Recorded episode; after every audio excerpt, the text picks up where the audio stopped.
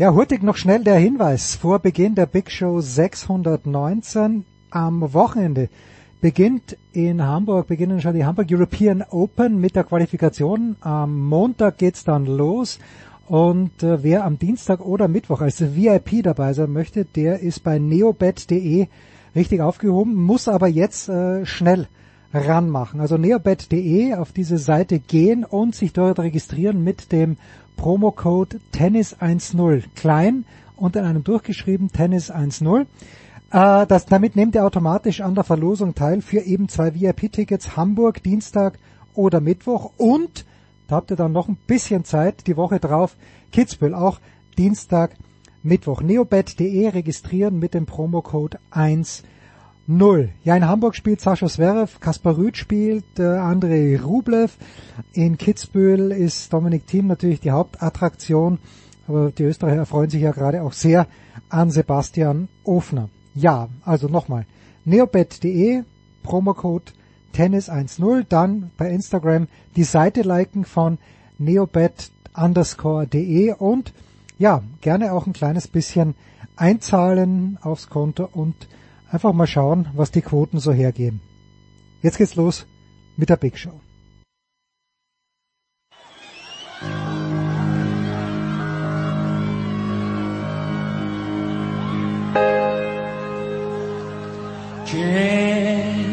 Grundsätzlich ja, immer, gerne. Wie können wir helfen?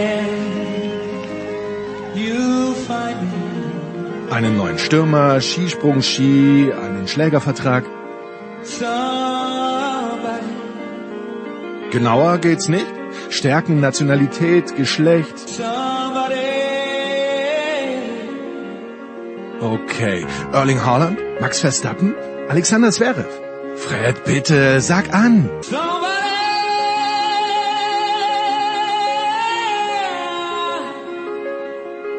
Jetzt wird's lächerlich, wirklich. So können wir nicht arbeiten.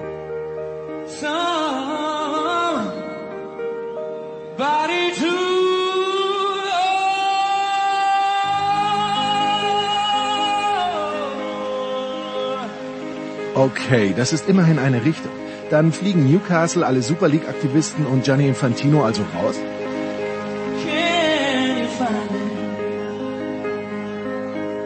Somebody to Are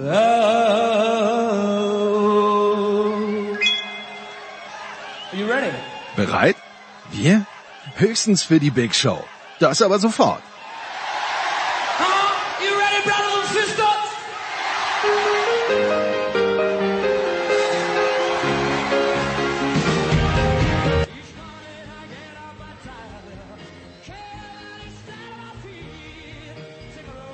So, Herrschaften, Big Show 619. Also los geht's mit Thomas Wagner und Martin Konrad. Zuerst Fußball die Bayern.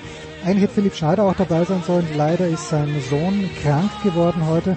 Gute Besserung an dieser Stelle. Wir sprechen über die Bayern, dann ein bisschen über Österreich. Dann im dritten Teil der Anruf in fast in Sydney, 80 Kilometer davon entfernt, bei Anna Dreher. 900 Kilometer von Sydney entfernt sind ja die deutschen Fußballfrauen und die Anna ist bei der Frauenfußball-WM dabei. Stefan Koch erklärt uns, warum die Absenz von Maxi Kleber keine gute Sache für die deutsche Nationalmannschaft ist bei der WM in fünf Wochen in Japan. Oder vielleicht doch, lasst euch überraschen.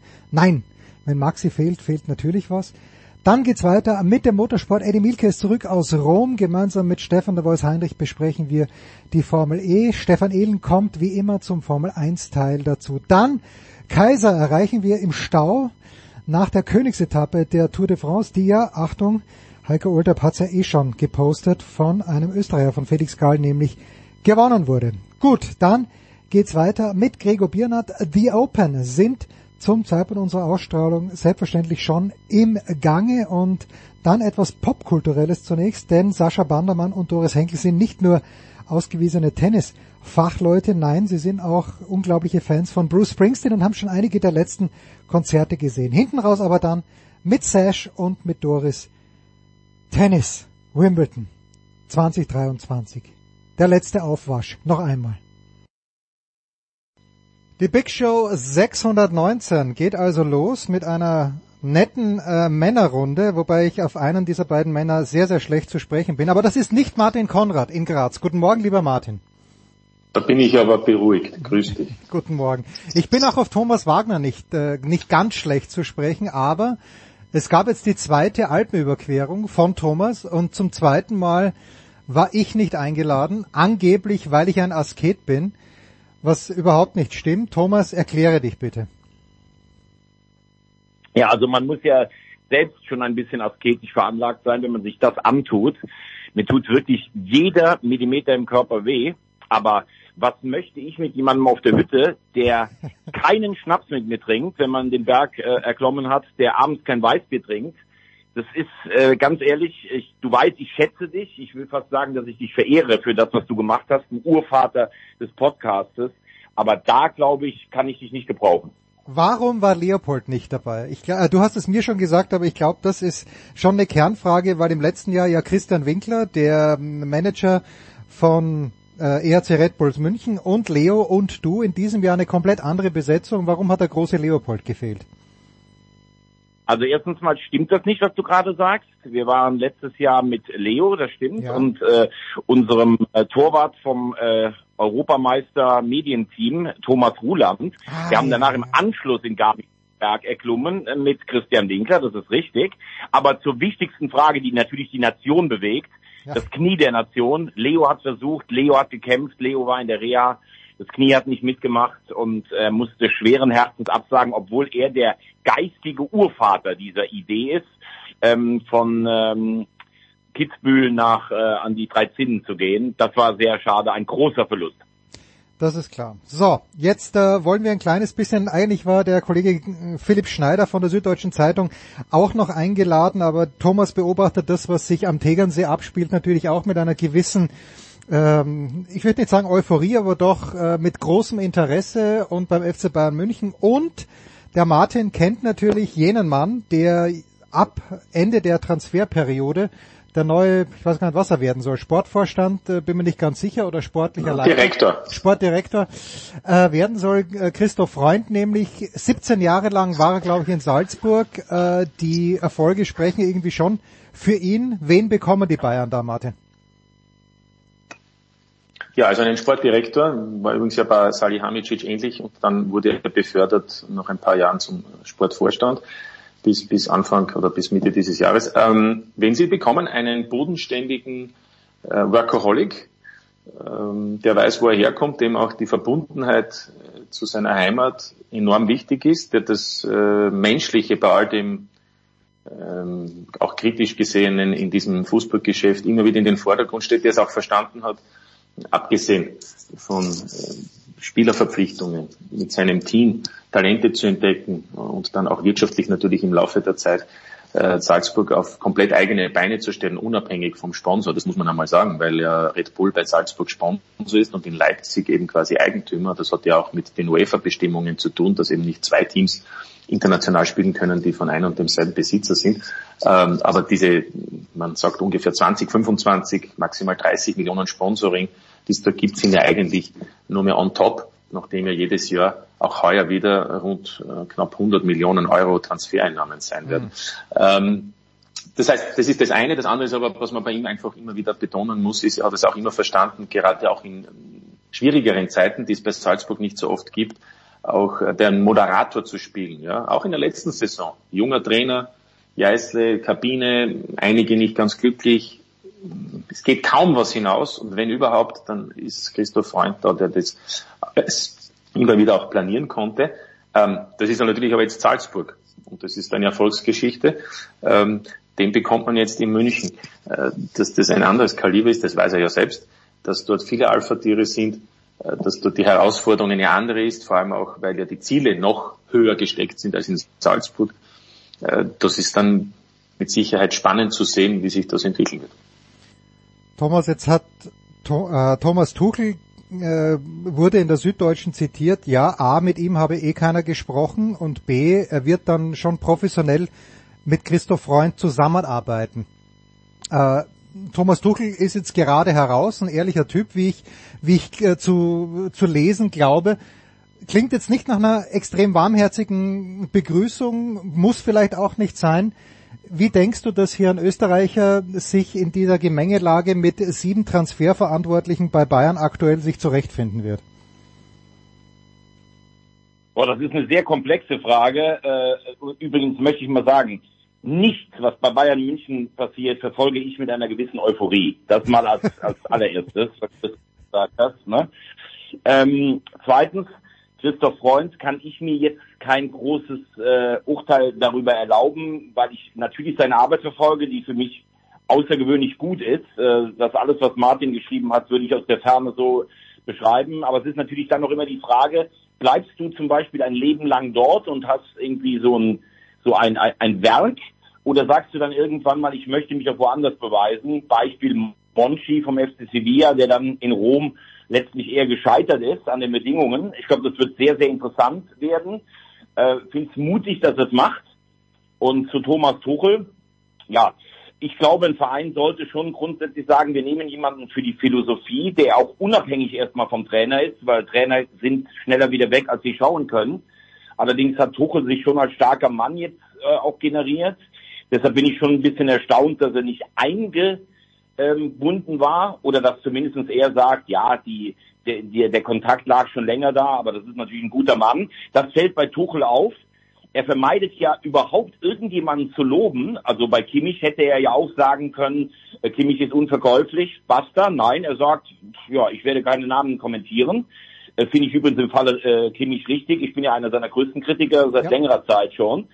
Äh, also Thomas Tuchel fegt mit, mit eisernem Besen dadurch. Ähm, ich hoffe, dass äh, das großspurige Tönen von Uli Hoeneß Richtung Kane nicht belohnt wird, dass sie ihn nicht bekommen. Wenn sie ihn bekommen, ist das natürlich ein Kaliber und du siehst, ähm, die letzte Saison hat aufgeschreckt. Ich befürchte Schlimmes für die Bundesliga, zehn weitere Bundesliga-Meisterjahre für die Bayern.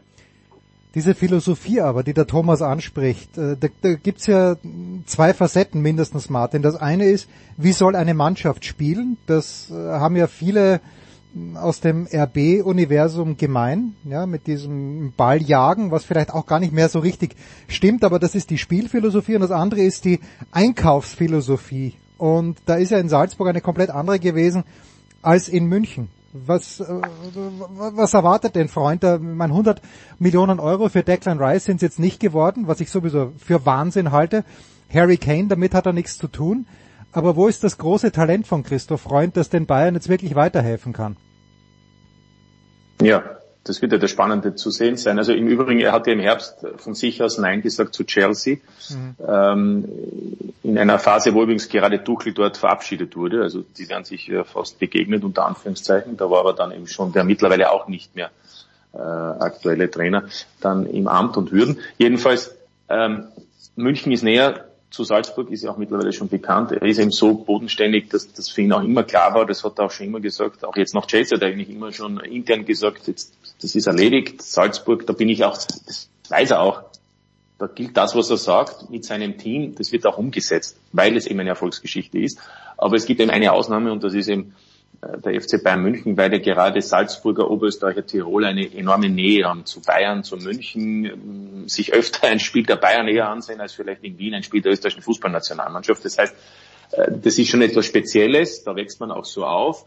Äh, und ich glaube, dass wenn dann solche Gespräche kommen, wie er sie auch geschildert hat, mit Rummenigge, mit Hönes äh, und den weiteren Verantwortlichen, dann, dann verstehe ich schon auch, dass er sich sagt, Mitte 40, das ist eine einmalige Chance, und vielleicht kann er dort das bewegen. Und da komme ich jetzt zu deiner Frage, was, glaube ich, auch der Wunsch der Bayern in den letzten Jahren war, zu sagen, ähm, man hat immer gesagt Müller und, und Alaba aus dem eigenen Nachwuchs, wobei Alaba ja mit 15, 16 von der Wiener Austria gekommen ist, aber danach lange nichts, bis zum Schluss jetzt mit Davis oder Musiala, die eben verpflichtet wurden. Fakt ist, dass Modell Salzburg besteht eben daraus, dass man ein unglaubliches Netzwerk hat. Das ist ja nicht nur Christoph Freund, jetzt lese ich überall, er hat Manet geholt. Also da muss man schon der Wahrheit näher kommen. Das war Ralf Rangnick, da war Freund gerade ein paar Tage sein neuer Assistent, mhm. der aufgestiegen ist innerhalb der Salzburger Fußballabteilung. und, und hat natürlich von der Pike auf alles gesehen und gelernt. Das ist jetzt ein großer Vorteil. Ähm, aber Fakt ist, Salzburg hat Spieler geholt, die, so wie damals Manet, Zweitliga-Absteiger Metz, Frankreich, auf den natürlich keiner gesetzt hat, für die Kampfmannschaft. Und vor allem Spieler mit 16, 17 aus Afrika, früher auch noch aus Asien und Südamerika, das ist jetzt immer weniger geworden, aber vor allem aus Mali, Sambia zum Beispiel, das ist ein ganz dichtes Netzwerk an Spielern, die dort immer verpflichtet werden, mit 18 und aus Europa darf man ja erst äh, mit 16 und aus anderen Kontinenten darf man erst ab 18 offiziell holen, es sei denn, die Eltern werden mit eingekauft, wie es eben auch andere Teams immer wieder machen. Das heißt, mit, äh, mit europäischen Talenten zum Preis von drei, vier Millionen, da kann im Salzburg mit. Und warum kommen sie? Weil es durchgängig ist. Akademie, Kooperationsverein, zweite österreichische Liga Liefering dann Kampfmannschaft Salzburg im Idealfall Champions League und dann geht halt die Reise weiter in eine Top-Liga. So, und jetzt sind wir beim FC Bayern. Ich kenne dort den Kooperationsclub nicht. Die zweite FC Bayern-Mannschaft spielt, glaube ich, in der vierten Liga. Von dort wird keiner den Sprung in ein Team schaffen, das noch dazu in der deutschen Bundesliga spielt, das noch dazu Champions League-Sieger werden wird. Das heißt, es ist sicherlich interessant zu sehen, Spieler zu finden, die aber natürlich dann vielleicht auch nicht auf den ersten Moment sofort für den FC Bayern da sind, sondern dann vielleicht über, keine Ahnung, ein anderes Team in ein paar Jahren, zwei, drei Jahre später, dann vielleicht für die Bayern da sind. Oder aber, das wird man ja sehen, ab 1. September, es werden Spieler eingekauft wie Kane, wobei da brauche ich ja keinen Christoph Freund tun, weil das, das ist jetzt eine Übung, sage ich einmal, die könnten vielleicht wir auch mit, mit etwas ähm, praller Geldbörse, könnten wir auch Verhandlungen führen, weil ich weiß, dass dieser Spieler in der Premier League ganz gut performt, also könnte er auch beim FC Bayern ganz gut sein.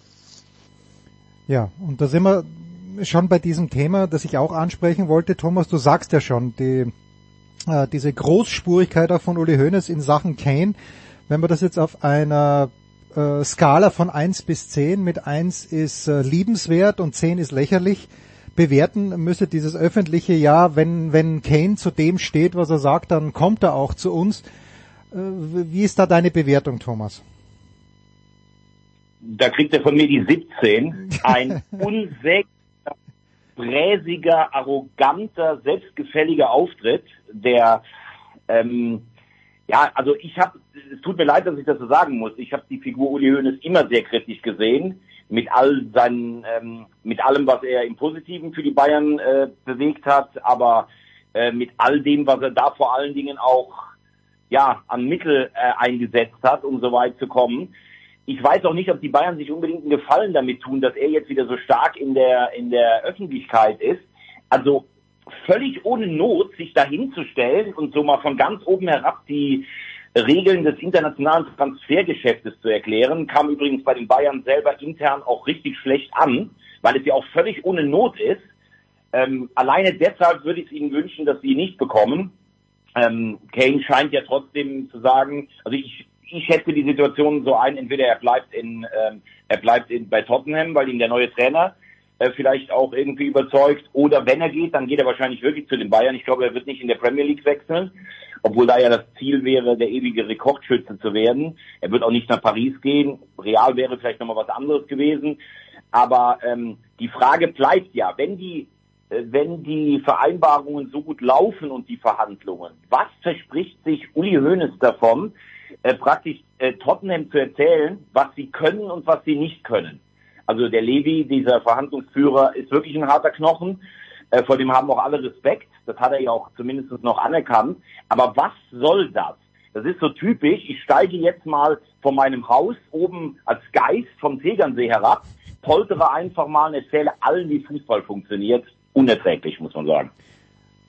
Und ich frage mich, Martin, und ich frage auch dich, Thomas. Na, ich frage dich zuerst, Thomas. Ähm, ich verstehe die Motivation, ich würde die Motivation von Harry Kane nicht verstehen, nach Deutschland zu gehen, ganz ehrlich. In diese Bundesliga, die einfach nur halb so spannend ist wie die Premier League.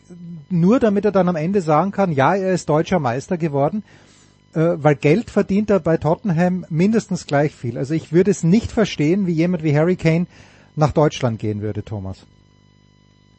Ich äh, kann es eigentlich auch nicht verstehen, weil ich nicht glaube, dass es für einen englischen Spieler eine Attraktivität gibt, in die Bundesliga zu kommen. Ja. Ich finde die Bundesliga von, von der Intensität, von der Spannung her, finde ich es schlimm, was aus der Bundesliga geworden ist. Ich bin mir noch nicht mal mehr sicher, ob wir die viertstärkste Liga in Europa sind. Die Italiener haben uns mittlerweile auch überholt. Von Spanien und England will ich gar nicht reden. Ähm, ich glaube auch eigentlich nicht, dass die Bundesliga für englische Spieler so attraktiv ist, also dass die sich vor den Fernseher setzen. Sie ist langweilig, weil die Bayern immer Meister werden. Ich glaube auch nicht, dass es das Monetäre ist. Es ist tatsächlich, glaube ich, das, dass Kane sich schwer tut mit dem Gedanken zu sagen, ich spiele in England gegen Tottenham, obwohl wie gesagt dieses, ich glaube 40 Tore sind es noch bis äh, bis zum Rekord von Alan Shearer, das wäre ja auch was. Und dann fragt er sich, wo kann ich im Ausland vielleicht die Champions League gewinnen? Mhm. Meisterschaft, das würde ihn nicht interessieren. Und da gibt es dann, ja, da gibt es ja eigentlich nur noch Real und Barcelona, Paris und ähm, die Bayern. Paris, glaube ich, reizt ihn nicht so. Bei, bei, bei Real müssen wir mal wissen, wie das mit dem, mit dem Zyklus weitergeht. Wobei, da wäre ja nach Benzema eigentlich auch ein Platz frei. Die Bayern haben sich wahrscheinlich drum bemüht. Von daher kann man das schon äh, verstehen, wenn man sagt, er bleibt nicht in der Premier League. Aber insgesamt auch bei Rice zum Beispiel, den ich übrigens einen guten Spieler halte, habe ich nie daran geglaubt, dass er zu den Bayern geht, weil eben die Bundesliga nicht attraktiv genug ist. Bei Kane scheint es ein bisschen anders gelagert zu sein. Ja, dafür kommt Kyle Walker. Möglicherweise nach München ist auch ein, ein Transfer ohne viel Fantasie. Also es ist irgendwie wie lässig, dass der sich vielleicht am Ende seiner Karriere Martin nochmal denkt, schaue ich mir mal Deutschland an. Aber auch ein kleines bisschen ja, ein Unrund irgendwie. Ich finde, der, der ist schon zu alt, um nach Deutschland zu wechseln. Also die Bayern können sich's leisten und das ist ja vielleicht der Unterschied. Martin, die Bayern können sich's auch leisten, jemanden einzukaufen, der vielleicht gar nicht so super passt. Ja, das, ist, das sieht man über die Jahre, dass die Bayern immer, wenn es schlecht gelaufen ist, das hat ja auch der Thomas eingangs schon erwähnt, dann, dann reagieren sie natürlich, holen, holen vieles vom Rest, ja, äh, teilweise auch von der Konkurrenz, das äh, ist ja auch so üblich gewesen. Ich bin auch der Meinung, es ist momentan noch schwer erkennbar ein, ein klares Profil, wohin die Reise geht. Es sprechen viele mit, es gibt ja da alles, spricht ja von dieser neuen Taskforce, die da äh, drei Mann und sieben Mann stark ist, je nachdem, worum es geht. Ähm, ob das der Weisheit letzter Schluss ist, wird man sehen. Fakt ist, äh, die Mannschaft oder das Team ist natürlich insgesamt für Deutschland hervorragend bestückt. Ob du dann damit die Champions League gewinnst, das sind ja dann auch immer andere Faktoren, das wissen wir auch. Ne? Wie läuft's? Ähm, mannschaftsintern dann auch. Es ist das früher entscheidend. Das ist ja jetzt äh, Hanebüchern zu sagen im Juli, was nächstes Jahr im März, April, Mai mit der Auslosung ist, wann du und wie du spielst. Also ich will nur sagen, äh, ja, ich sehe es auch nicht ganz, in welche Richtung man gehen möchte, warum man gerade diese Spieler holt. Ähm, Fakt ist, äh, es wird eben auch zusätzlich noch interessant sein, weil man eben jemanden holt, der eigentlich dafür ist, in die Zukunft zu denken. Das wollte ich vorhin noch sagen. Christoph Freund hat ja im Prinzip die Mannschaften von Salzburg für die nächsten Saisonen, also inklusive 23, 24, 24, 25, 25, 26, die stehen schon fest. Weil diese Spieler sind schon in Salzburg, spielen eben noch teilweise in der Akademie oder eben in Liefering in der zweiten Liga oder sind verliehen. Viele Spieler sind ja gerade innerhalb von Österreich oder auch nach Belgien und in die Schweiz verliehen. Diese Mannschaften stehen schon fest. Er sagt mir immer, ich bin immer quasi auf der Suche schon für die Mannschaft in drei, vier Jahren. Und das wird ihm interessant sein, wie das auf den FC Bayern umgemünzt sein soll. Das wird sicherlich oder ist das Ziel. Aber wir wissen alle, äh, wenn das erst in drei, vier Jahren erstmals Früchte tragen sollte, die, die Idee und die Arbeit von Christoph Freund, dann wird Christoph Freund in drei, vier Jahren wahrscheinlich nicht mehr bei den Bayern sein, weil äh, da sind ja die Erfolge eigentlich jährlich einzufahren. Also insofern bin ich wirklich gespannt, wie, wie groß und wie spannend die Herausforderung für ihn, aber auch für den FC Bayern und die Erwartungshaltung auch ist. Was uns das ist übrigens ein guter Punkt.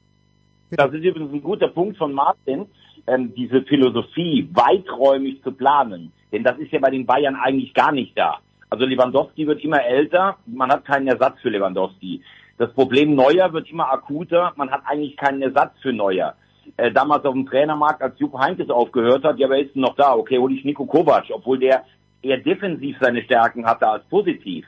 Also von weitsichtigem Scouten, dass ich mal einen Spieler finde wie Kolo Moani oder im afrikanischen Markt, ist ja bei den Bayern nichts zu sehen. Sie erschlagen mit ihrem Geld Vorteil in Deutschland alles ähm, früher hat es gereicht, die Konkurrenz zu schwächen und äh, planmäßig kaputt zu kaufen, siehe Borussia Dortmund.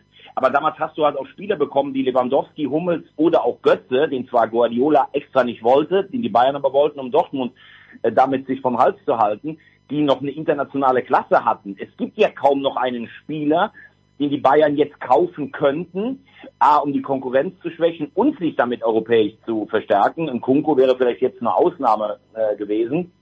Ähm, deshalb muss man ja das Scouting-Feld ganz anders bearbeiten. Und da wird es interessant, wie viel Zeit man diesem äh, Christoph Freund gibt. Denn das hat äh, ja gerade äh, schon Martin auch gesagt, wenn es ein Jahr nicht funktioniert, dann bist du eigentlich weg. Siehe Manet. Also Zeit hast du in München nicht. Das ist auch klar. Ja, zu viele Zeitungen hier. Kurze Pause mit Thomas Wagner und mit Martin Konrad.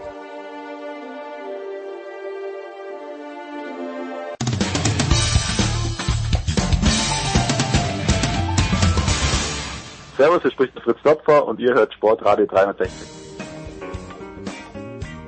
Big Show 619. Weiter geht's mit Martin Konrad und mit Thomas Wagner. Und in Österreich geht es schon los mit dem ÖFB Cup, wie man bei uns sagt. Und der glorreiche ASK Stadtwerke Volzberg zum Beispiel wird gegen die Vienna am Freitagabend schon spielen. Als Titelverteidiger geht der sehr, sehr glorreiche SK Buntegammer Sturm Graz in die Saison. Aber Martin, Rapid hat es fast geschafft, und Rapid ist ja die Herzensmannschaft von Thomas Wagner, äh, fast geschafft, die glorreichen schwarz-weißen Buben im Pokalfinale zu schlagen. Es hat zum Glück nicht geklappt. Wie viel Hoffnung kannst du dem Wagner machen, dass Rapid in der kommenden Saison eine größere Rolle spielen wird? Äh, Soran Barisic, ich habe ein äh, Zitat gelesen, ist nicht happy mit dem, was im Netz über seinen Kader gesagt wird. Wie happy dürfte er mit dem sein, was auf dem Platz los ist? Ja, Rapid bleibt ein Rätsel. Ähm, ist, ist auch transfertechnisch bis jetzt eher Abgang, Zugänge überschaubar aus der israelischen Liga vom sechstplatzierten ein Innenverteidiger. Man sagt dann zwar, es sind äh, zwei verletzte Innenverteidiger, sind jetzt natürlich wieder fit geworden, die im Frühjahr nicht zur Verfügung gestanden sind. Also wie nämlich der junge Querfeld, Perspektivspieler, der auch schon 21 Teamspieler ist und, und, und, und Max Hofmann. Ähm, aber insgesamt großes Rätsel, vor allem auch deshalb, weil natürlich es viele Ankündigungen gegeben hat im Zuge des Präsidentschaftswahlkampfs im letzten Herbst, dass sich da einiges ändern wird. Und man hat jetzt nicht den Eindruck, dass A, der finanzielle Spielraum größer geworden ist und B, alle an einem Strang ziehen. Das ist zumindest die Beobachtung, die wir machen. Und das unterscheidet eben den SK Rapid sehr wohl von der Konkurrenz. Über Salzburg brauchen wir nicht sprechen. Ähm, da wird es momentan weiter funktionieren. Im Übrigen der Nachfolger von, von Freund steht schon fest seit gestern. War auch klar, Salzburg besetzt im Moment ja alles intern nach, Trainer, Spieler und eben auch jetzt den Sportdirektor. Das ist ein Deutscher übrigens, Seon Buchner, der aber schon seit über zehn Jahren bei Salzburg ist. Die war Akademietrainer, Akademieleiter, Gesamtverantwortlicher für alles, was unterhalb von der Kampfmannschaft ist und eigentlich ist irgendwie die logische auch Besetzung. Das heißt, dieser Weg wird weitergehen. Das ist jetzt nur ein anderer Typ, der da vorne steht und übrigens sein Team verkauft, denn das hat auch Freund immer gesagt, ohne sein Scouting-Team, ja, hätte er auch das alles nicht geschafft, das ist ja keine One-Man-Show. Also Salzburg ist bekannt.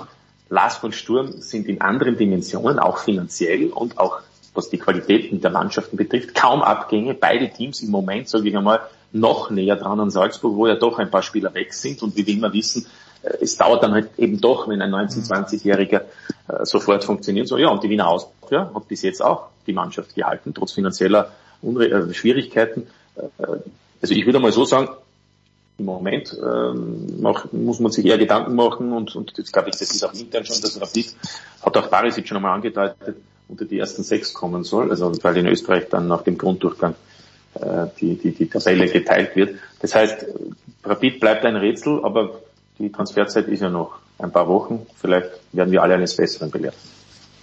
Thomas, was äh, und, und ich weiß, du bist ein, ein Fernsympathisant von Rapid, aber ist es für dich, dünkt dir nicht auch komisch, Rapid hat immer noch die größte Fanbase in Österreich, wahrscheinlich sogar mit einem gewissen Abstand. Ich glaube zu meinen, dass möglicherweise danach schon Sturm kommt.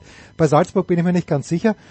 Aber ist es nicht auch dir ein Rätsel, warum da seit Jahren im Grunde genommen die Kohle fehlt, äh, der Erfolg fehlt?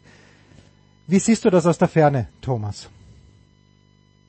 Ja, da bin ich natürlich wirklich äh, zu weit weg, um da jetzt ins Detail zu gehen. Ich liebe übrigens äh, ganz kurz nur, ich liebe ja eh immer Martin Konrad äh, zuzuhören ja. über alles, was er sagt. Ja. Aber wenn der Begriff Kampf Kampfmannschaft noch sagt, da geht mir ja fast das Herz auf, also äh, überragend.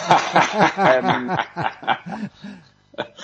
ähm, ja, bei Rapid, ich, also sagen wir mal so, wir beide waren ja beim Spiel gegen Sturm und ja. das sah für mich schon wirklich aus, fast wie deutsche Bundesliga, muss man sagen, auch so vom Fanaufkommen. Wien ist ja jetzt auch nicht gerade eine kleine Stadt. Es gibt sehr viele Rapid-Sympathisanten. Also wenn du dich mit Leuten aus Österreich unterhältst, ist mindestens jeder Zweite, wenn nicht noch mehr Rapid-Fan. Das ist dann tatsächlich schwer nachzuvollziehen. Also dass äh, Traditionsvereine in schwere See kommen, das weiß ich ja selber, leicht geprüft als HSV-Fan. Das sieht man äh, bei Schalke, das sieht man auch bei Hertha. Aber man hat dann immer irgendwie das Gefühl, dass es doch jemanden noch gibt, der ein Herz dafür entdeckt und dann auch mal Geld bereitstellt. Und ich glaube, dass man eben, äh, eben hat Martin ja ganz beeindruckend auch die Dimensionen im österreichischen Fußball aufgezählt. Da müsste es ja schon möglich sein, mit weniger Geld trotzdem etwas Gutes hinzukriegen. Wenn ich dann allerdings höre, dass Austria kaum äh, Leute äh, abgeben muss, aber seit Jahren lese ich eigentlich immer nur Unregelmäßigkeiten bei der Lizenz, Punktabzug, da wieder und da wieder nachbessern und die scheinen es entweder anscheinend hinzubekommen dann muss man A sagen, was ist bei Rapid los? Wahrscheinlich gibt es da auch im Umfeld zu viele Grabenkämpfe. Das ist ja, glaube ich, auch kein, kein vergnügungssteuerpflichtiger Job, da Präsident oder sowas zu sein.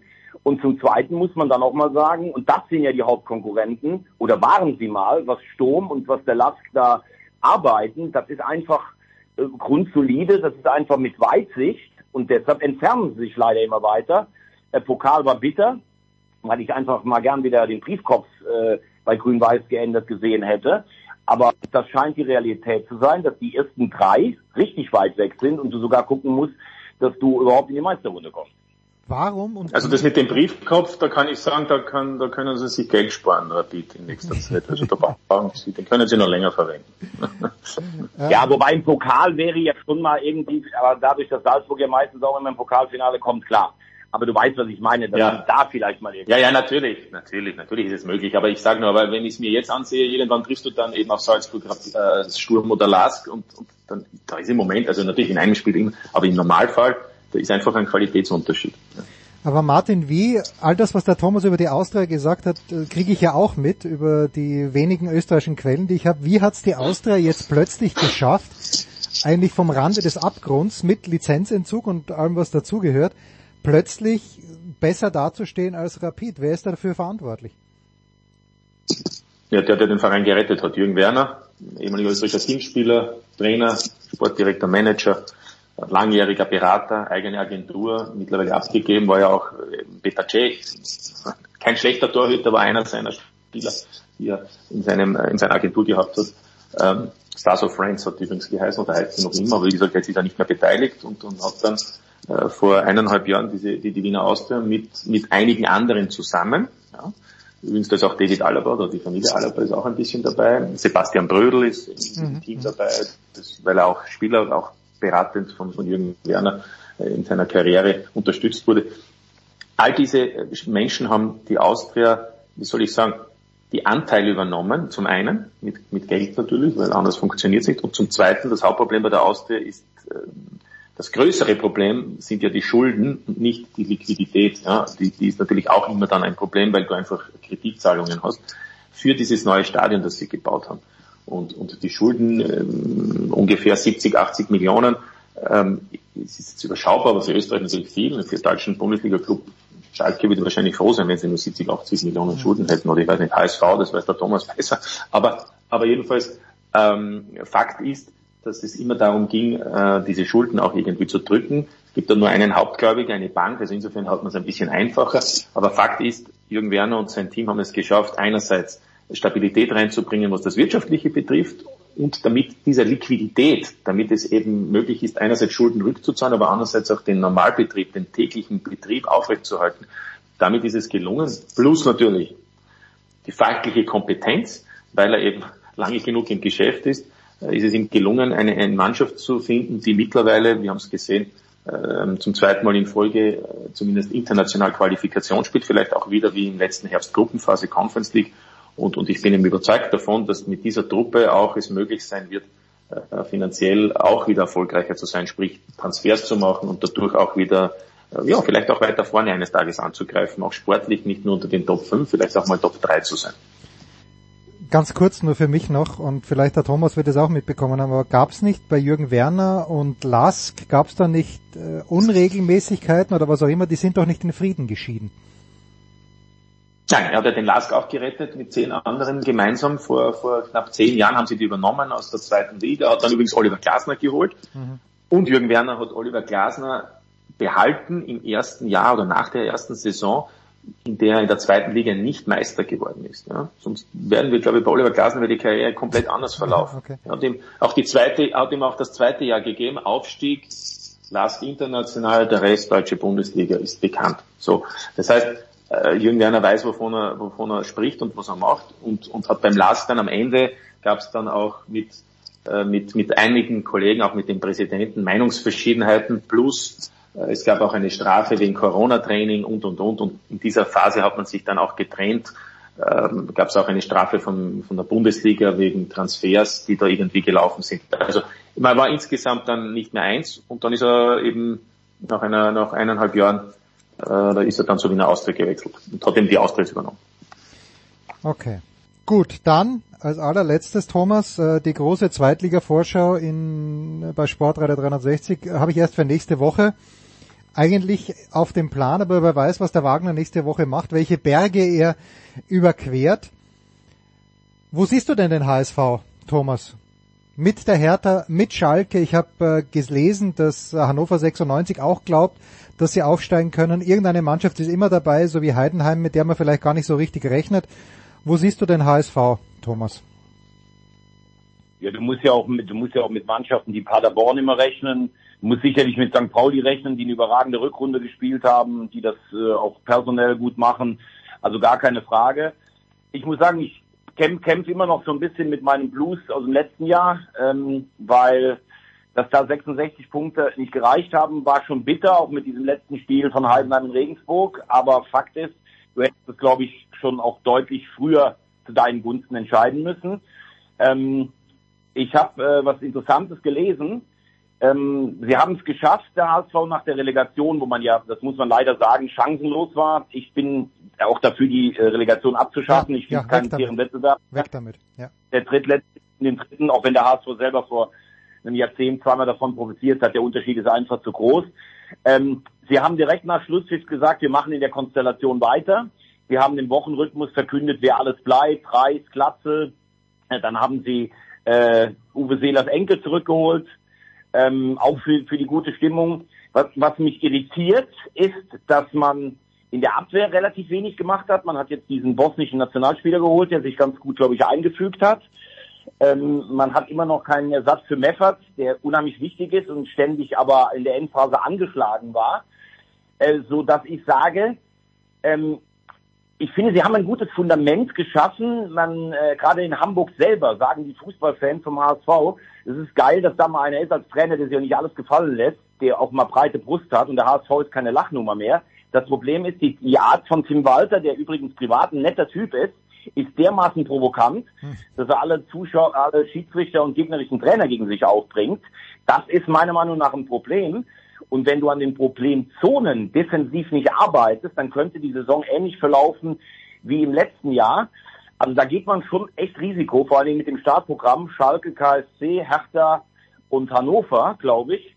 Ähm, da wirst du direkt wissen, was Sache ist. Und ich glaube auch nicht, dass die Leute so geduldig sind und sagen, wenn du jetzt dieses Jahr Sechster bist oder sowas, naja, wir rennen denen trotzdem nochmal die Bude ein. Also man hat es geschafft, den Verein zu einigen. Finanziell sieht es deutlich besser aus. Man hat sich praktisch in der zweiten Liga gesundet. Übrigens, äh, das, was Herr Kühne gibt, das sind alles Darlehen und Anteile, das sind keine Geschenke. Also das macht der HSV schon jetzt auch selber und das machen sie auch gut. Aber irgendwann musst du halt mal aufsteigen. Und nach vier Jahren Bolt und zwei Jahren ähm, Walter kann man sagen, dass sich fast alle Parameter verbessert haben. Aber aufgestiegen bist du immer noch nicht. Und das sollte jetzt dann irgendwann noch mal passieren, weil du bist ja eh schon jetzt ein gewöhnlicher Zweitligist in dem aber jeder Gegner noch was ganz Besonderes sieht. Also, ich finde es sehr schwer zu prognostizieren, sehr ausgeglichen, sage aber jetzt ganz bescheiden, der HSV wird Meister. Es ist auch selbst wenn er Zweite wird. Also ich bin, ich, ich bin Martin ein kleines bisschen und ich glaube, das kann man abschließend Thomas Wagner mit auf den Weg gehen. Ich bin gerade bei diesem Saisonfinale, ich bin ja da gesessen im Pressezentrum in Roland Garros und Gerald Kleffmann von der SZ ist auch ein großer HSV Sympathisant und der Gerhard ist zusammengebrochen, als Heidenheim dieses 2-1 schießt. Ähm, oder was ein 3-2, das 3-2 schießt. Also wirklich, der Gerhard war nicht mehr, ja. nicht, nicht mehr ansprechbar für den Rest des Nachmittags und für die ersten Turniertage. Fast. Das war ja auch bitter. Ja, es ist unglaublich. Also ich glaube, ja. wir, wir dürfen schließen, Martin, mit, äh, ich glaube, mit den besten Wünschen für den HSV die ja spätestens seit der Zeit von... Na, man kann auch sagen, es war in Graz nicht, äh, es war in, in Österreich nicht ja, unähnlich. Ne? Ich mein, ein Satz nur, aber in Bitte, Österreich ist auch ein Zweitligist. Tradition, der Meister vor 20 Jahren, 19 Jahren äh, aus der Bundesliga, der GAK, war ja auch drauf und dran aufzusteigen und hat es in der letzten Runde, wir können es sagen, wie der HSV verkackt, wobei der HSV war ja abhängig von Heidenheim, der GAK hat selbst in der Hand gehabt. Also geteiltes Leid, Thomas. Geteiltes Leid, in, ja. dies, in diesem Fall nicht halbes Leid, sondern doppeltes Leid. Danke. Oder wie sagt der Österreicher, einmal der Giergel und einmal der Gorgel, oder wie sagt der Österreicher? Einmal der Giergel, einmal der Gogel. Oder Gorgel, ja, ja, irgendwie so. So in der Art, aber ich habe jetzt auch nicht Gogel, Gogel. Gogel. Ja, bin jetzt auch... Äh aber das müsst ihr euch mal vorstellen, dass ein Preuße euer, euer Sprichwort versucht zu zitieren, das dann, glaube ich, auch sogar noch passt auf die Situation. Ja, also als Preuße ja, aber du hast ja schon, äh, du hast, du bist ja schon für uns, bist du ja schon praktisch eingebürgert und hast auch eine Doppelstaatsbürgerschaft. Ja. Mit deinem Wissen ja. über Österreich. Ganz ehrlich, das ist einer der größten Tage meines Lebens. ja, ja, wer vom, wer vom Kitzbühel zu den drei Zinnen wandert, der hat ein, ein Anrecht auf die österreichische Staatsbürgerschaft. Überhaupt kein Zweifel. Thomas Wagner und Martin Konrad, danke euch beiden. Kurze Pause in der Big Show 619.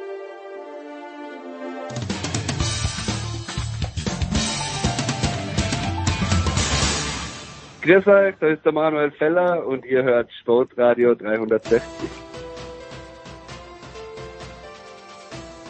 Herrschaften, weiter geht's in der Big Show 619 und ich freue mich sehr, dass die Leitung steht. Ich dachte nach Sydney, aber Anna Dreher von der Süddeutschen Zeitung ist 100 Kilometer, das habe ich jetzt vergessen, Anna, nördlich, südlich, westlich oder östlich von Sydney. Schönen nördlich. guten Abend. Nördlich, schönen guten Abend.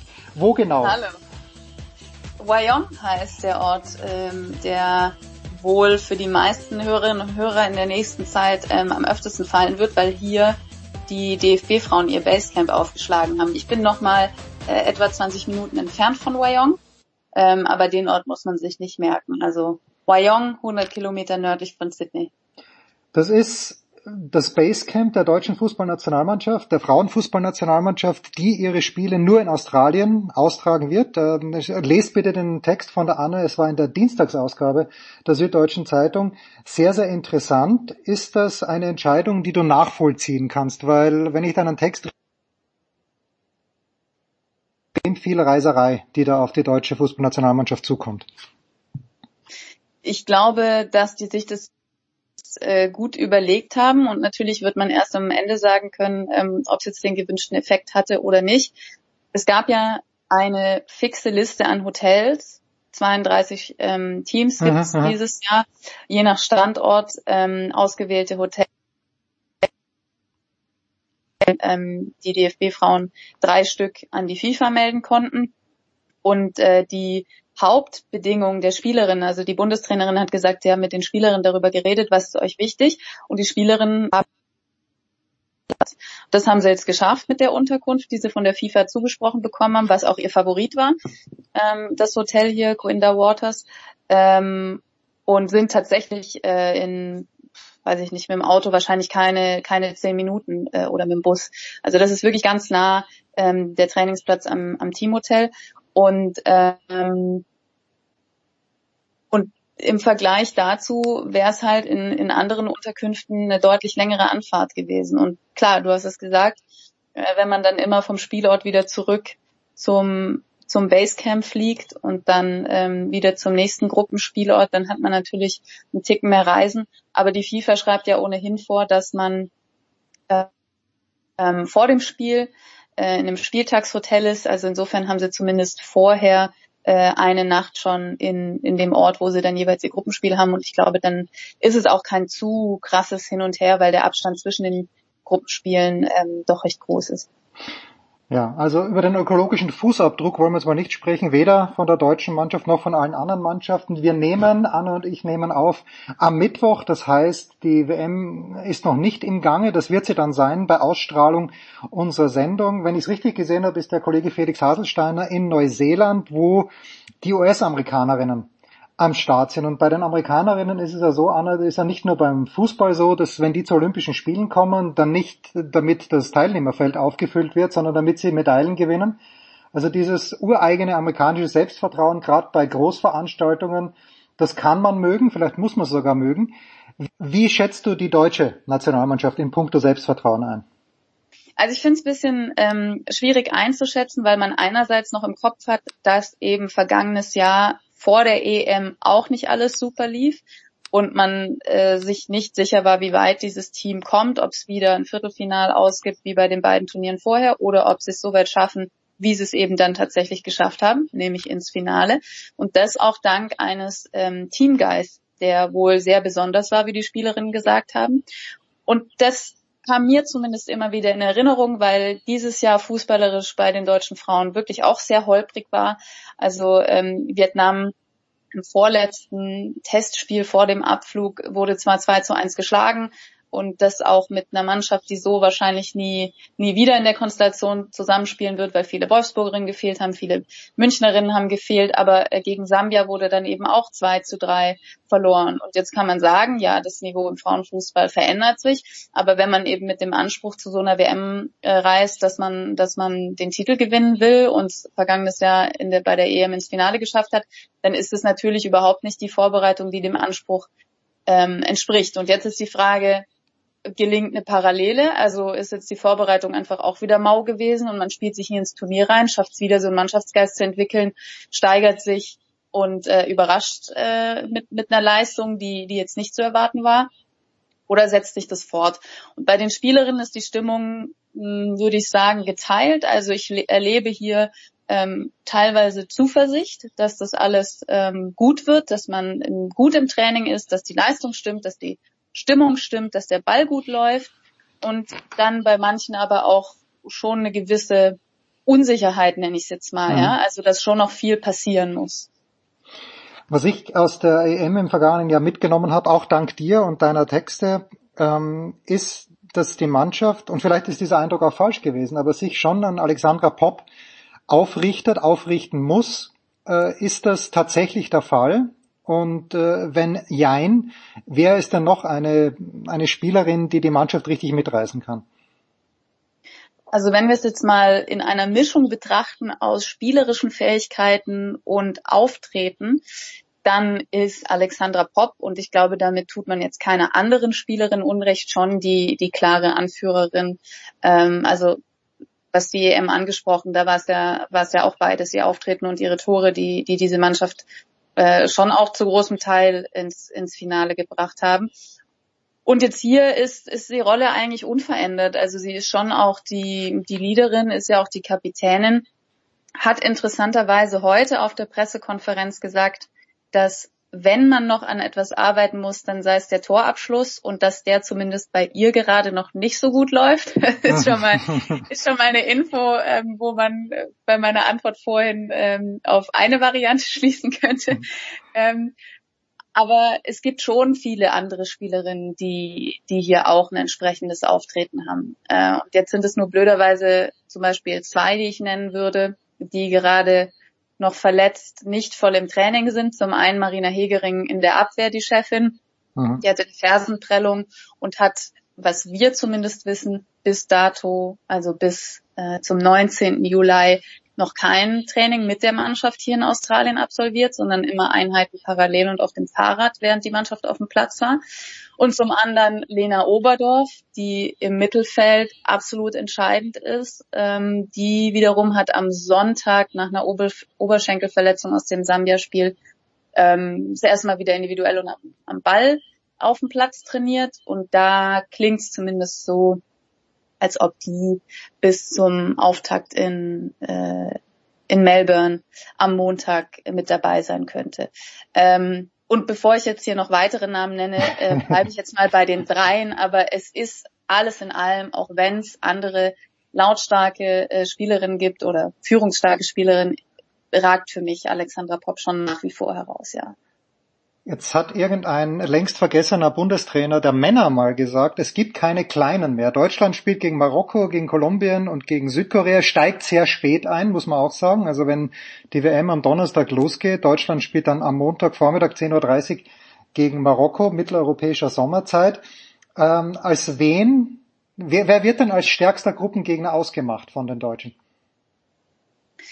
Also Marokko ist, glaube ich, ähm, eine Mannschaft, die ja, wo noch niemand so ganz weiß, wie äh, also von uns jetzt, wie, wie sie auftreten werden, weil die in der Vergangenheit noch nicht so eine Rolle im Frauenfußball gespielt haben, aber ähm, eine klare äh, Entwicklung genommen haben, was man so hört und, und aber eigentlich ein Gegner sind, die, die auf jeden Fall geschlagen werden müssen. Also wenn Deutschland zum Auftakt nicht gewinnt bei dieser Frauen-EM, das wäre schon sehr überraschend und ähm, ja, ich, ich möchte jetzt nicht peinlich sagen, das klingt immer so despektierlich, aber da komme ich nochmal zu dem Anspruch zurück, den man hier hat. Also ein Auftaktsieg ist eigentlich ein Muss. Und dann kommt Kolumbien.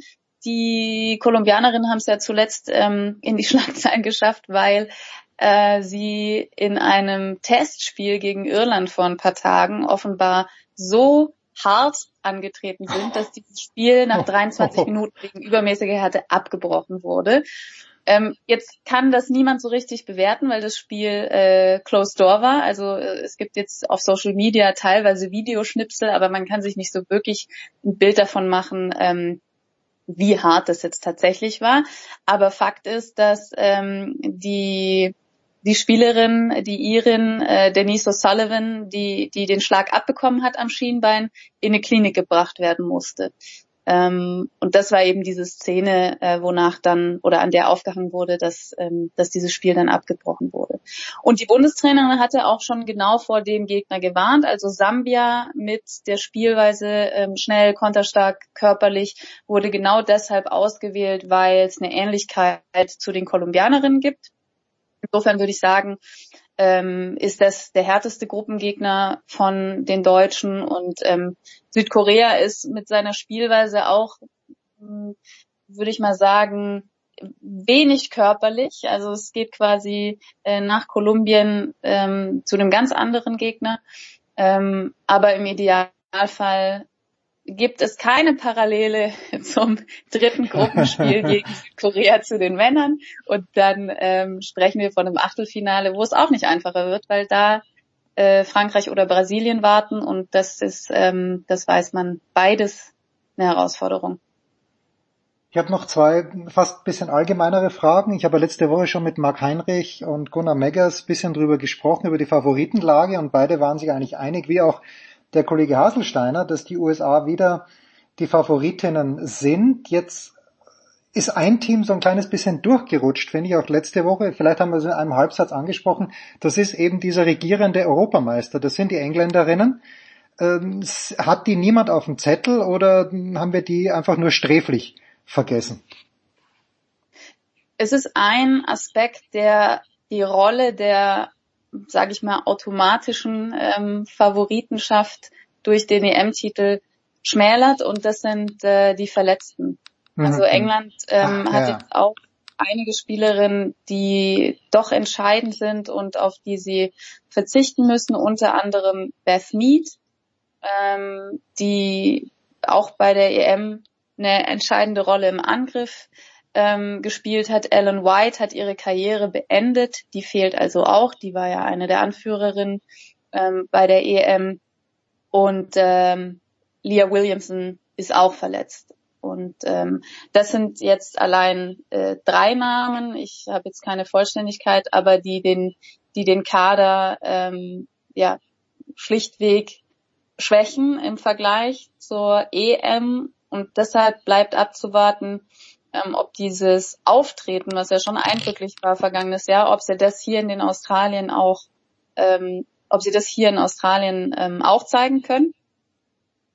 Und ähm, deshalb sehe ich die jetzt auch nicht so in der absoluten Favoritenrolle, weil sie eben eindeutig geschwächt sind. Ich zitiere Haselsteiner. Das Leben wäre ganz normal im kühlen Winterwind, der zwei Tage vor dem Turnierstart noch erstaunlich wenig Faszination für die Fußballweltmeisterschaft der Frauen durch Neuseeland trägt. Erste Frage.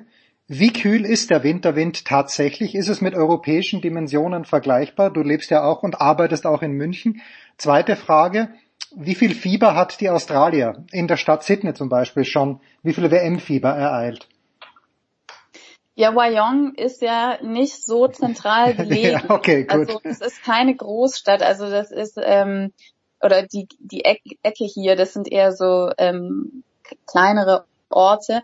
Ähm, insofern kann ich jetzt nicht so ganz ähm, Fakten äh, genau oder, oder bestens recherchiert sagen, ähm, wie die Stimmung ist, aber ähm, was ich jetzt so gehört habe, auch unter anderem von Sophia Kleinherne heute in der Pressekonferenz, die Spielerinnen hatten ja einen freien Montag und einige waren in Sydney und sie meinte, sie hätte schon viele Plätze gesehen, wo zum Beispiel Public Viewing mhm. im XXL-Format aufgebaut worden ist, ähm, wo viele Plakate waren, wo man Spielerinnen auf Postern gesehen hat. Also ihrem Eindruck nach war in Sydney zumindest schon viel WM-Stimmung zu spüren. Ich habe es jetzt ähm, lediglich so wirklich bei der Ankunft mitbekommen, als ich meine Akkreditierung abgeholt habe. Da habe ich schon auch viele Plakate und äh, Abhängungen und so weiter gesehen mit, mit dem WM-Motto. Ähm, aber ich glaube, so richtig wirklich sagen kann man das dann, wenn das Turnier losgegangen ist. Äh, ich werde am 20. auch beim Auftaktspiel in Australien sein, mhm, in mhm. Sydney.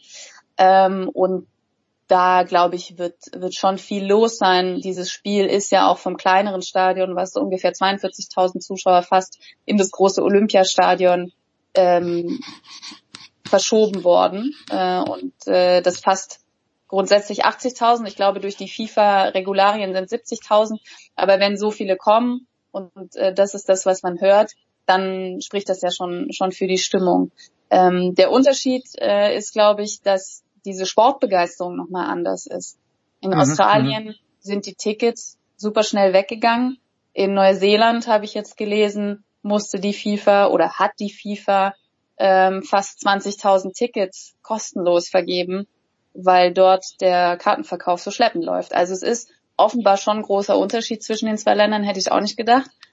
Und was die Temperaturen angeht, ähm, habe ich sie in Australien, glaube ich, besser erwischt als der Kollege Haselsteiner, auch wenn es hier abends schon richtig kalt werden kann. Und was man wahrscheinlich in Europa im Hochsommer vergisst, hier ist es auch um 5 Uhr schon dunkel. Also es ist ein anderes Gefühl als bei der EM.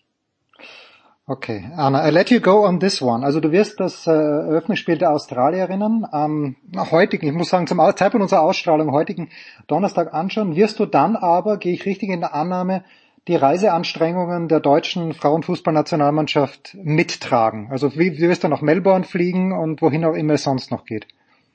Genau, also ähm, der Auftakt von Australien gegen Irland um 12 Uhr deutscher Zeit, um 12 Uhr deutscher Zeit in Sydney, ähm, den werde ich hier sehen und dann steigen wir in den Flieger. Ähm, wir, meine ich, äh, die Kollegen hier vor Ort und ähm, dann geht's immer im Rhythmus der Deutschen durch Australien. Schön. Apropos Kollegen, jetzt doch noch die, die kleine Zusatzabschlussfrage. Wird Marc Heinrich von der FAZ zu dieser Gruppe stoßen oder ist der Marc in einer anderen Reisegruppe? Nee, der stößt, stößt hier dazu. Also die deutschen ähm, Journalisten, die das deutsche Team begleiten, die hocken hier dann alle auf einem lustigen Haufen und das ist eigentlich ganz schön, weil es eine gute Gemeinschaft ist hier. Also das ist auch ein schöner Aspekt ähm, dieses Berichtens bei einem Turnier, nicht nur der Sport, sondern auch ähm, die Kollegenschaft hier. Das habe ich auch, das, das haben wir letzte Woche auch besprochen. Das muss in England auch so gewesen sein, eine richtig nette Gemeinschaft, die von einem tollen Event berichtet. Anne, ich danke dir. Ich befürchte, es wird nicht das letzte Mal gewesen sein, dass ich dich quäle. Aber ich hoffe. Ich, ja, danke dir herzlich. Big Show 619, kurze Pause.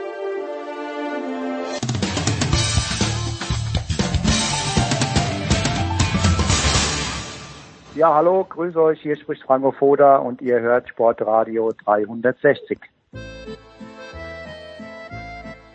Ja. Herrschaften, die Big Show 619 geht weiter mit Basketball und nach längerer Zeit mal wieder ist der Coach am Start. Talking Basketball ist sein eigener Podcast mit Oliver Dütschke und die Rede ist natürlich von Stefan Koch. Grüß dich, Stefan. Grüß dich, Jens. Ja, dass, dass ich so lange nicht da war, liegt ja an dir. Du hast mich ja nicht eingeladen. Ja, das ist korrekt. Ich nehme alle Schuld auf mich und das ist im Grunde genommen unverzeihlich. Apropos unverzeihlich, nicht, nicht ganz unverzeihlich, aber vergangene Woche war André Vogt hier zu Gast und er sagt, ja, er fährt jetzt dann in den Urlaub und er ist aber in den Urlaub gefahren, ohne mir und meinen zwölf Hörern zu sagen, dass er vorher noch einen kleinen dezenten Podcast aufgenommen hat bei Gut Next mit Dennis Schröder und dieser Podcast, der Stefan, der schlägt jetzt hohe Wellen. Ähm, wie, wie war denn deine Reaktion Äh, ich weiß nicht, ob du den ganzen gehört hast. Ich habe auch nur Zitate daraus gesehen, als du gehört hast, was Dennis da über Maxi Kleber gesagt hat. Also das kann man eigentlich ähm, relativ einfach zusammenfassen. Das war, glaube ich, sehr unklug und sehr destruktiv, was, äh, was äh, Dennis gesagt hat. Ähm, er hat Maxi Kleber auf einer persönlichen Ebene angegriffen, das ist das eine. Aber das andere ist, dass er letztendlich äh, auf der Sachebene mhm. den, den Bundestrainer angreift. Denn es ist ja nicht so, dass ähm, Maxi Kleber sich selbst zurückgeholt hat, sondern der Bundestrainer, wahrscheinlich in Rücksprache mit den Verantwortlichen des Deutschen Basketballbundes, hat sich äh, dafür entschieden. Und äh, wenn dann Dennis sagt, ja, es hieß aber eigentlich, wer sich nicht committed hat, ist auch für dieses Jahr raus, dann unterstellt er ja eigentlich indirekt äh, Gordon Herbert einen Wortbruch. Und das ist ein Aspekt des Ganzen, der neben dieser persönlichen Ebene, diesem Angriff auf Maxi, ähm, glaube ich, irgendwie viel zu wenig beleuchtet wird und der, glaube ich, äh, den, den, den Verband und die Mannschaft vor diesem großen Turnier noch einiges äh, an Aufarbeitung kosten wird. Jetzt hat Maxi Kleber die Situation insofern ja selbst entschärft, als dass er wenige Stunden nachdem das publik geworden ist, diese Kritik im Podcast Gut Next von Dre, Quellenangabe wichtig, äh, dass er sich selbst rausgenommen hat aus der Lösung. Wie hätte äh, aus der aus der Gleichung für die WM, aus dem WM-Kader, Hätte es eine, überhaupt eine andere Lösung gegeben, weil diese, dieses Untergraben der Autorität von Gordon Herbert, das äh, wäre ja dann umso, ich weiß, ich weiß gar nicht, was Gordy hätte machen können, Stefan. Was hätte er denn machen können? Genau, das ist das Problem. Ich, ich halte Gordy für einen extrem guten und gewieften Psychologen. Aber äh, die Ausgangslage, in die er da gekommen ist, die war äh, super schwierig. Und ich glaube, ähm, Maxi hat eine Konsequenz gezogen, ähm, die aber jetzt, wie ich schon beschrieben habe, die Situation ähm, noch nicht gelöst hat. Ähm, aber Maxi war sich sehr wohl bewusst, äh, das glaube ich schon, dass natürlich jeder bei der WM drauf geschaut hätte, wie kommen die zwei miteinander klar, äh, bindet Max äh, oder bindet Dennis Maxi ins Spiel ein, was passiert da, was passiert dort. Ähm, Letztendlich hat er aber auch mit der Tatsache, dass er jetzt die WM abgesagt hat, ein Stück weit auch den Druck auf den Verband äh, erhöht, handeln zu müssen. Denn er hat jetzt sich nicht auf irgendeine ähm, eine Kompromisslösung oder eine Schlichtung eingelassen. Und äh, auf der anderen Seite, wenn man aber jetzt das, das Statement des Verbands liest, ähm, wo drin steht, es ist so sinngemäß, es ist so wie es ist und wir freuen uns und gehen trotzdem zuversichtlich in die WM mit unserem Kapitän Dennis Schröder. Äh, also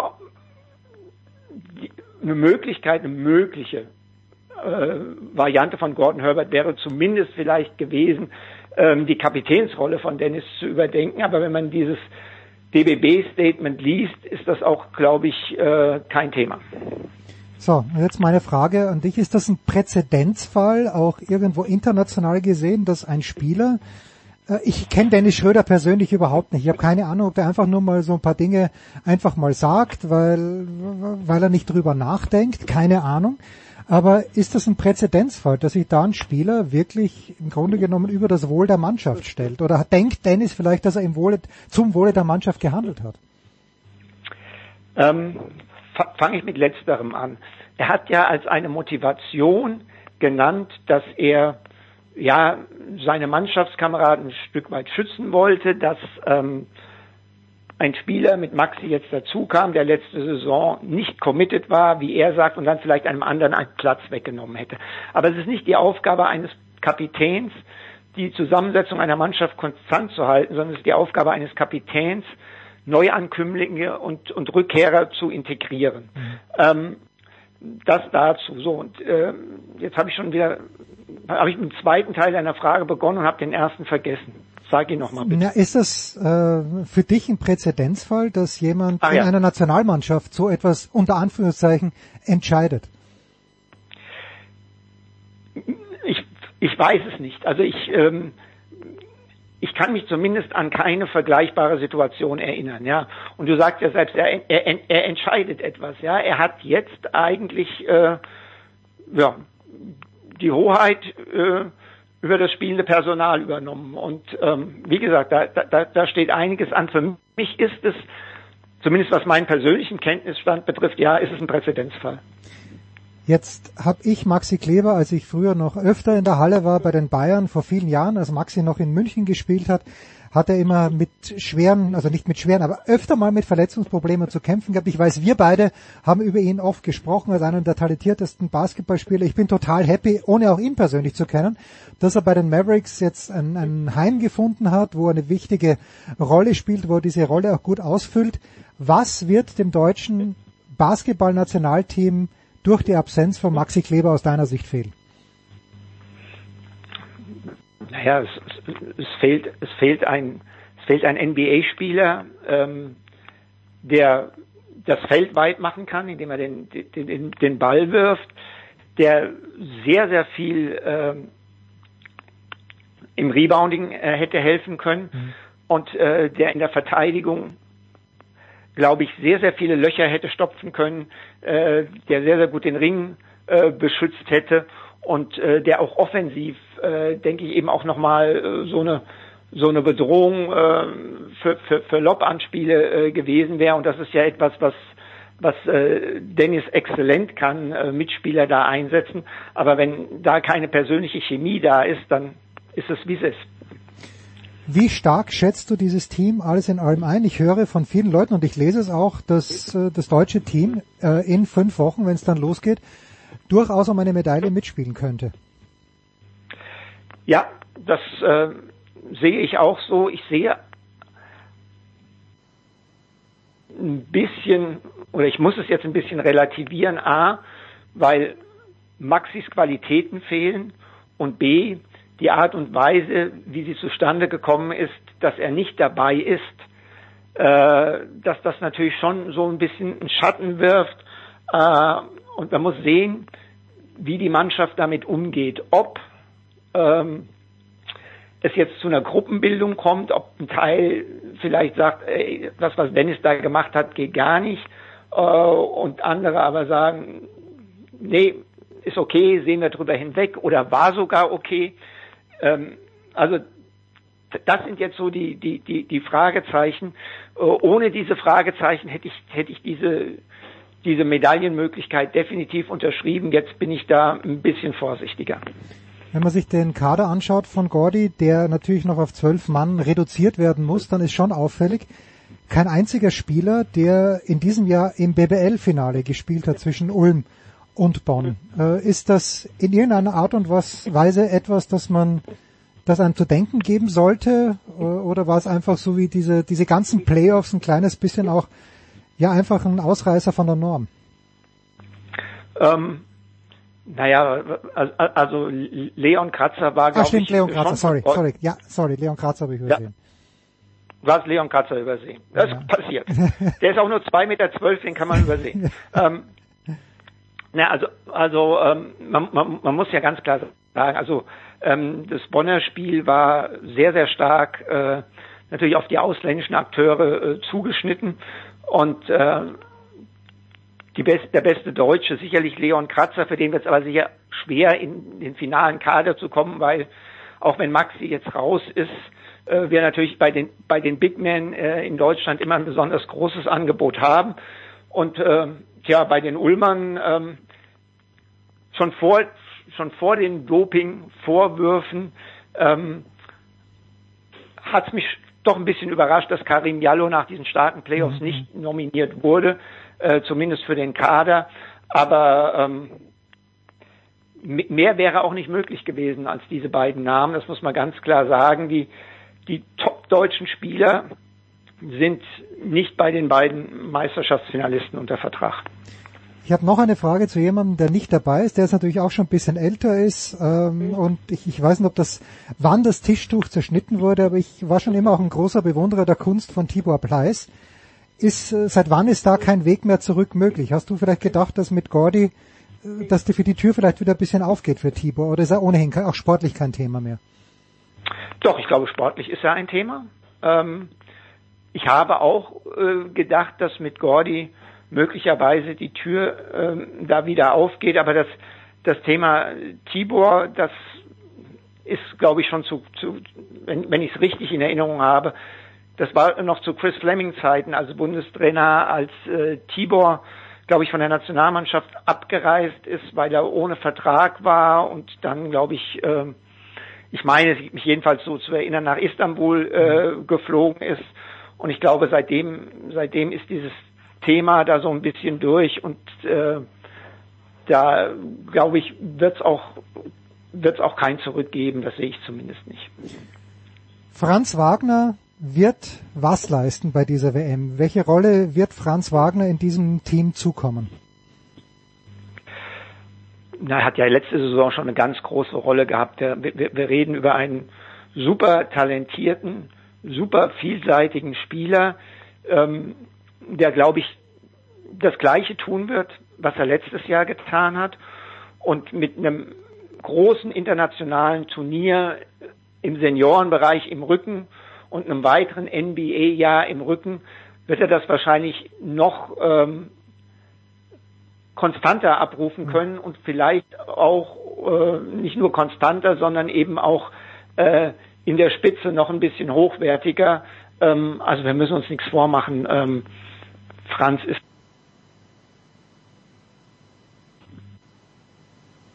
So, jetzt warst du kurz weg. Wir müssen uns nichts vormachen. Franz ist, das war das Letzte, was ich gehört habe. Unfassbar gut und unfassbar wichtig. Okay. Dann lass mich schließen noch mit äh, der, der allgemeinen Frage. Wen siehst du denn äh, in der Favoritenrolle? Ich habe letzte Woche ein kleines bisschen mit Ray gesprochen über die Vereinigten Staaten, die ein gutes Team schicken, aber ein, ein Team, das jetzt die ganz, ganz großen Namen, verständlicherweise geht Steph Curry in diesen Tagen lieber zum Golf spielen, als dass er sich auf eine WM in Japan vorbereitet. Wen hast du denn als größte Favoriten für diese WM auf deinem sehr, sehr langen Zettel? Oder vielleicht ist es nur ein kurzer Zettel? Oh, das ist, ich, ich, also ich, ich, ich finde es super schwierig. Ich muss dir ehrlich sagen, ich habe mich, ich habe mich so äh, intensiv noch gar nicht damit beschäftigt, wer jetzt mit welchen Kadern auflaufen wird. Das muss ich ganz ehrlich sagen. Äh, dafür ist dafür ist die WM für mich jetzt noch ein Stück zu, zu weit weg. Und ich weiß auch, dass es äh, in der Vorbereitung hier immer noch die ein oder andere Verletzung geben wird. Und ähm, was ich jetzt hier machen könnte, wäre dir die üblichen Verdächtigen äh, runterzubeten. Äh, aber das, das, das, das wäre äh, ja, das, das, das wäre in diesem Moment nicht fundiert genug. Also ich werde mich damit sicherlich befassen, aber äh, ganz ehrlich, ungefähr eine Woche vor der WM, dann werde ich mir die Kader anschauen und dann werde ich versuchen, mir ein, mir ein Bild zu machen, wenn, wenn, wenn man auch ein bisschen was an Vorbereitungsspielen mhm. und Ergebnissen gesehen hat. Äh, jetzt ist das, finde ich, alles noch sehr viel Kaffeesatzleserei. Also da müssen auch schon ein paar Vorbereitungsspiele äh, gelaufen sein und man muss sehen, wer hat dann wirklich letztendlich gespielt, wer ist fit, wer geht mit, wer nicht. Äh, und deswegen bin ich da jetzt noch wirklich vorsichtig.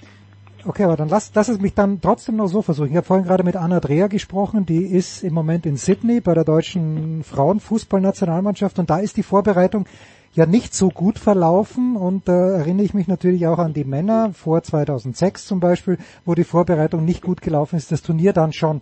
Wie viel gibst du da auf Vorbereitungsspiele? Was erwartest du dir von einem Vorbereitungsspiel? Sind es äh, persönliche Statistiken oder was möchtest du als Coach von dem Vorbereitungsspiel sehen? Was die deutsche Mannschaft jetzt betrifft, geht es einfach darum, diese, äh, diese Situation jetzt zu verarbeiten, über die wir am Anfang gesprochen haben, nämlich die Äußerungen von Dennis, die daraus resultierende äh, Absage von Maxi, also äh, inwieweit sich da wieder eine vergleichbare Chemie zum Vorjahr aufbauen lässt, das ist für mich jetzt das alles Entscheidende bei der deutschen Mannschaft. Das ist äh, ein, eine Vorbereitung unter einem besonderen Aspekt aufgrund dessen, was passiert ist. Und das, das steht für mich da ganz, ganz klar äh, im Vordergrund. Stefan Koch, Talking Basketball ist sein Podcast mit Oliver Dütschke. Hört euch den an, aber Stefan weiß, wenn er unabsichtlich, nicht unabsichtlich, aber unvorsichtigerweise den Hörer hebt, wenn ich anrufe, dann muss es eine Frage geben zu Borussia Mönchengladbach. Ich war in Wimbledon mit dem lieben Kollegen Lars Reinefeld von der DPA und Lars ist ja auch ein Mann des Basketballs, ist aber auch großer Fan von Borussia Mönchengladbach und wir hatten eigentlich täglich eine sehr gute Zeit äh, bei Lars, weil wir täglich irgendwo, also mit Lars, weil wir täglich irgendwo gelesen haben, dieser Spieler hat Gladbach verlassen, dieser Spieler hat Gladbach verlassen und wir haben uns gefragt, kriegen Sie überhaupt elf Leute? zusammen. Äh, die Vorbereitung ist, ist noch nicht, doch ist schon losgegangen, auch für Gladbach. Wie hoch sind deine Erwartungen an die kommende Spielzeit, Stefan? Ähm, aufgrund der Erfahrung der letzten Spielzeit gering. Ich muss sagen, ich habe ich hab, ich, ich hab vor der letzten Spielzeit wirklich gedacht, ähm, ja, also wenn es nicht so gut läuft, vielleicht Achter, mhm. aber eigentlich weiter vorne. Und äh, aufgrund, aufgrund dessen habe ich mir jetzt geschworen, siegel alles ganz niedrig an und lass dich lieber mal positiv anstatt negativ überraschen und genau so gehe ich an. That's the spirit. Stefan Koch war das. Fantastisch. Ich werde wagen, dich wieder öfter einzuladen. Stefan, danke herzlich, dass du dabei warst. Pause Gerne. in der Big Show 619.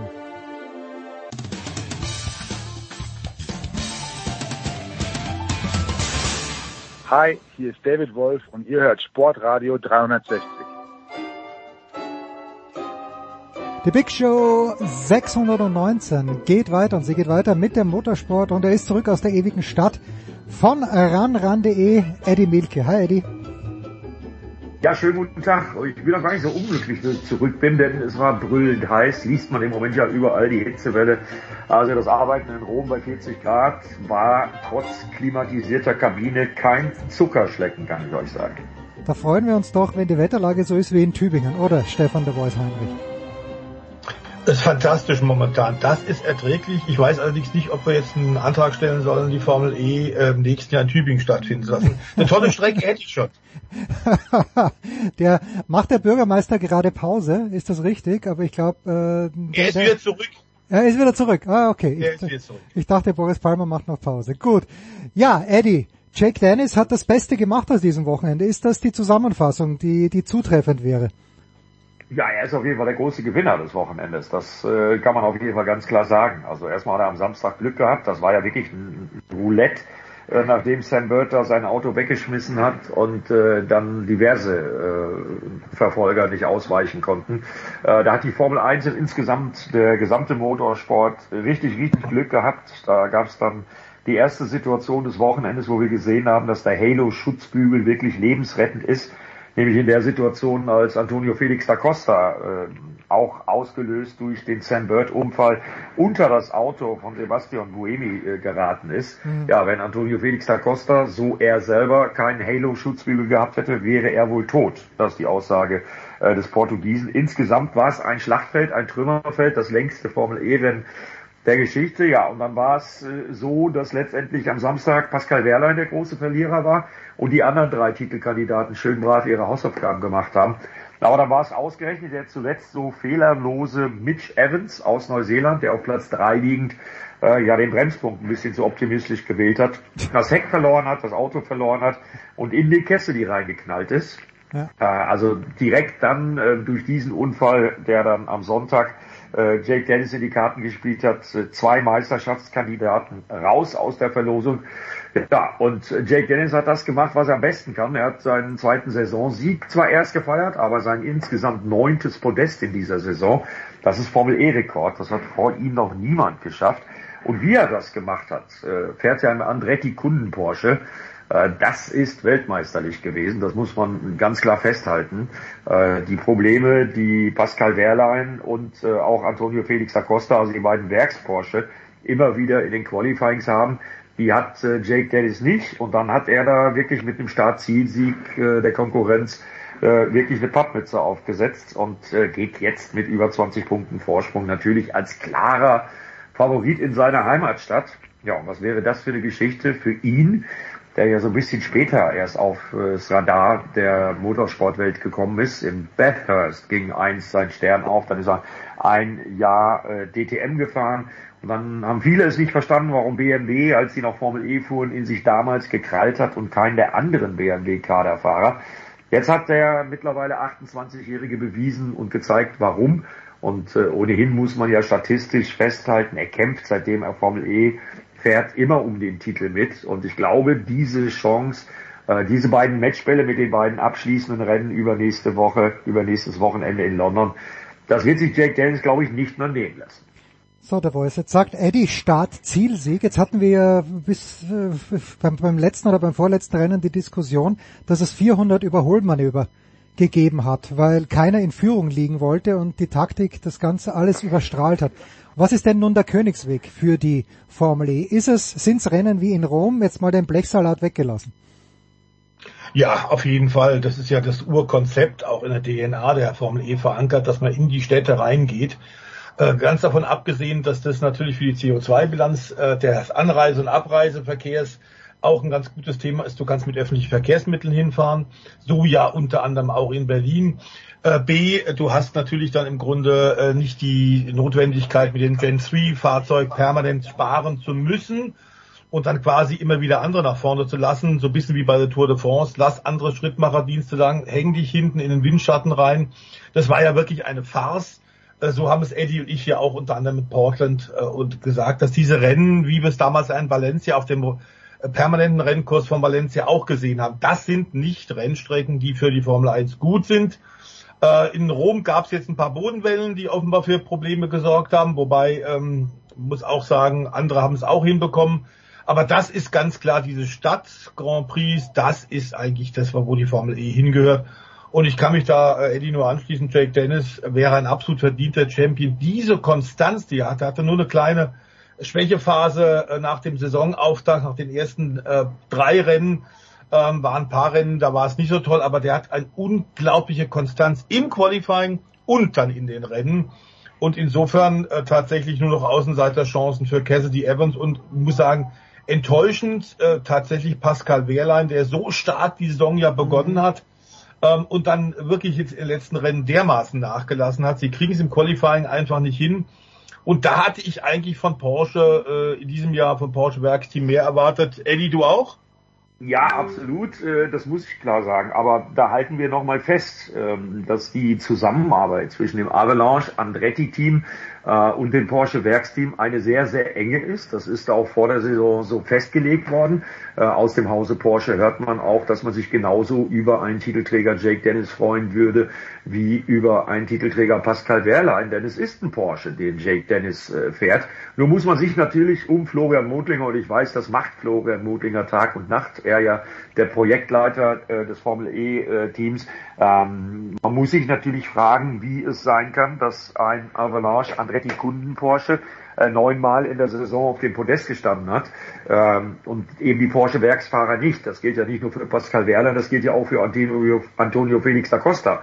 Der hat zwar das Rennen in Kapstadt gewonnen, aber das sind eben halt so Sachen gewesen, äh, mit, zusammen mit der schon angesprochenen Qualifying-Schwäche. Äh, diese Konstanz, die Jake Dennis da wohl, und das war ja in den letzten Jahren immer so, dass der Titelträger, egal ob Stoffel van Dorn im letzten Jahr oder davor Nick de Vries, dass der Titelträger in der Formel E immer äh, auch zu einem großen Maße aus der Konstanz heraus entstanden ist. Ja, und da wird man sich im Werksteam sicherlich analytisch mit befassen, wie das sein kann, dass das Kundenteam das hinbekommen hat und das Werksteam das eben nicht hinbekommen hat. Und das ist schon, da gebe ich dir völlig recht, Stefan, äh, eher enttäuschend. Ich habe mal eine allgemeine Frage, die, die dir gerne beide beantwortet. Der Voice, ich fange mit dir an. Ähm, an wen? Wer ist das Zielpublikum? Also welcher, welcher wenn man das geografisch eingrenzen möchte für die Formel E, mein Gedanke ist die DTM völlig klar, deutschsprachiger Raum äh, zu 80 Prozent, vielleicht zu 90 Prozent Deutschland. Die Formel 1 ist im Moment oder war die letzten Jahre darum bemüht, dass sie vor allen Dingen den Markt USA neu erschließt. Aber gibt es irgendwie so einen Kernmarkt, den die Formel E anzusprechen? Möchte. Ja, technikaffine Hipster, ja, äh, ganz klar, gibt sicherlich natürlich auch. Das ist ja auch eine, eine, eine Sache, jede Sportart, die erfolgreich sein will auf dem Profimarkt, auf dem Unterhaltungssektor, muss natürlich eine Marketingstrategie haben. Und es sind im Grunde die, die äh, urbanen Hipster, auf die sie aus sind, ähm, dass ab und zu auch der ein oder andere äh, Fan von Verbrennermotorrennen zu einem Formel-E-Rennen kommt, steht außer Frage. Aber an die ist eigentlich dieses Konzept nicht gerichtet. Das siehst du ja auch an den ganzen Ausstellungen, die neben den, dem rein sportlichen und neben dem Renngeschehen dann bei den Veranstaltungen, dem E-Prix in den großen Metropolen tatsächlich eben auch stattfinden äh, wo dann E-Mobilität in den verschiedensten Formen dargeboten wird.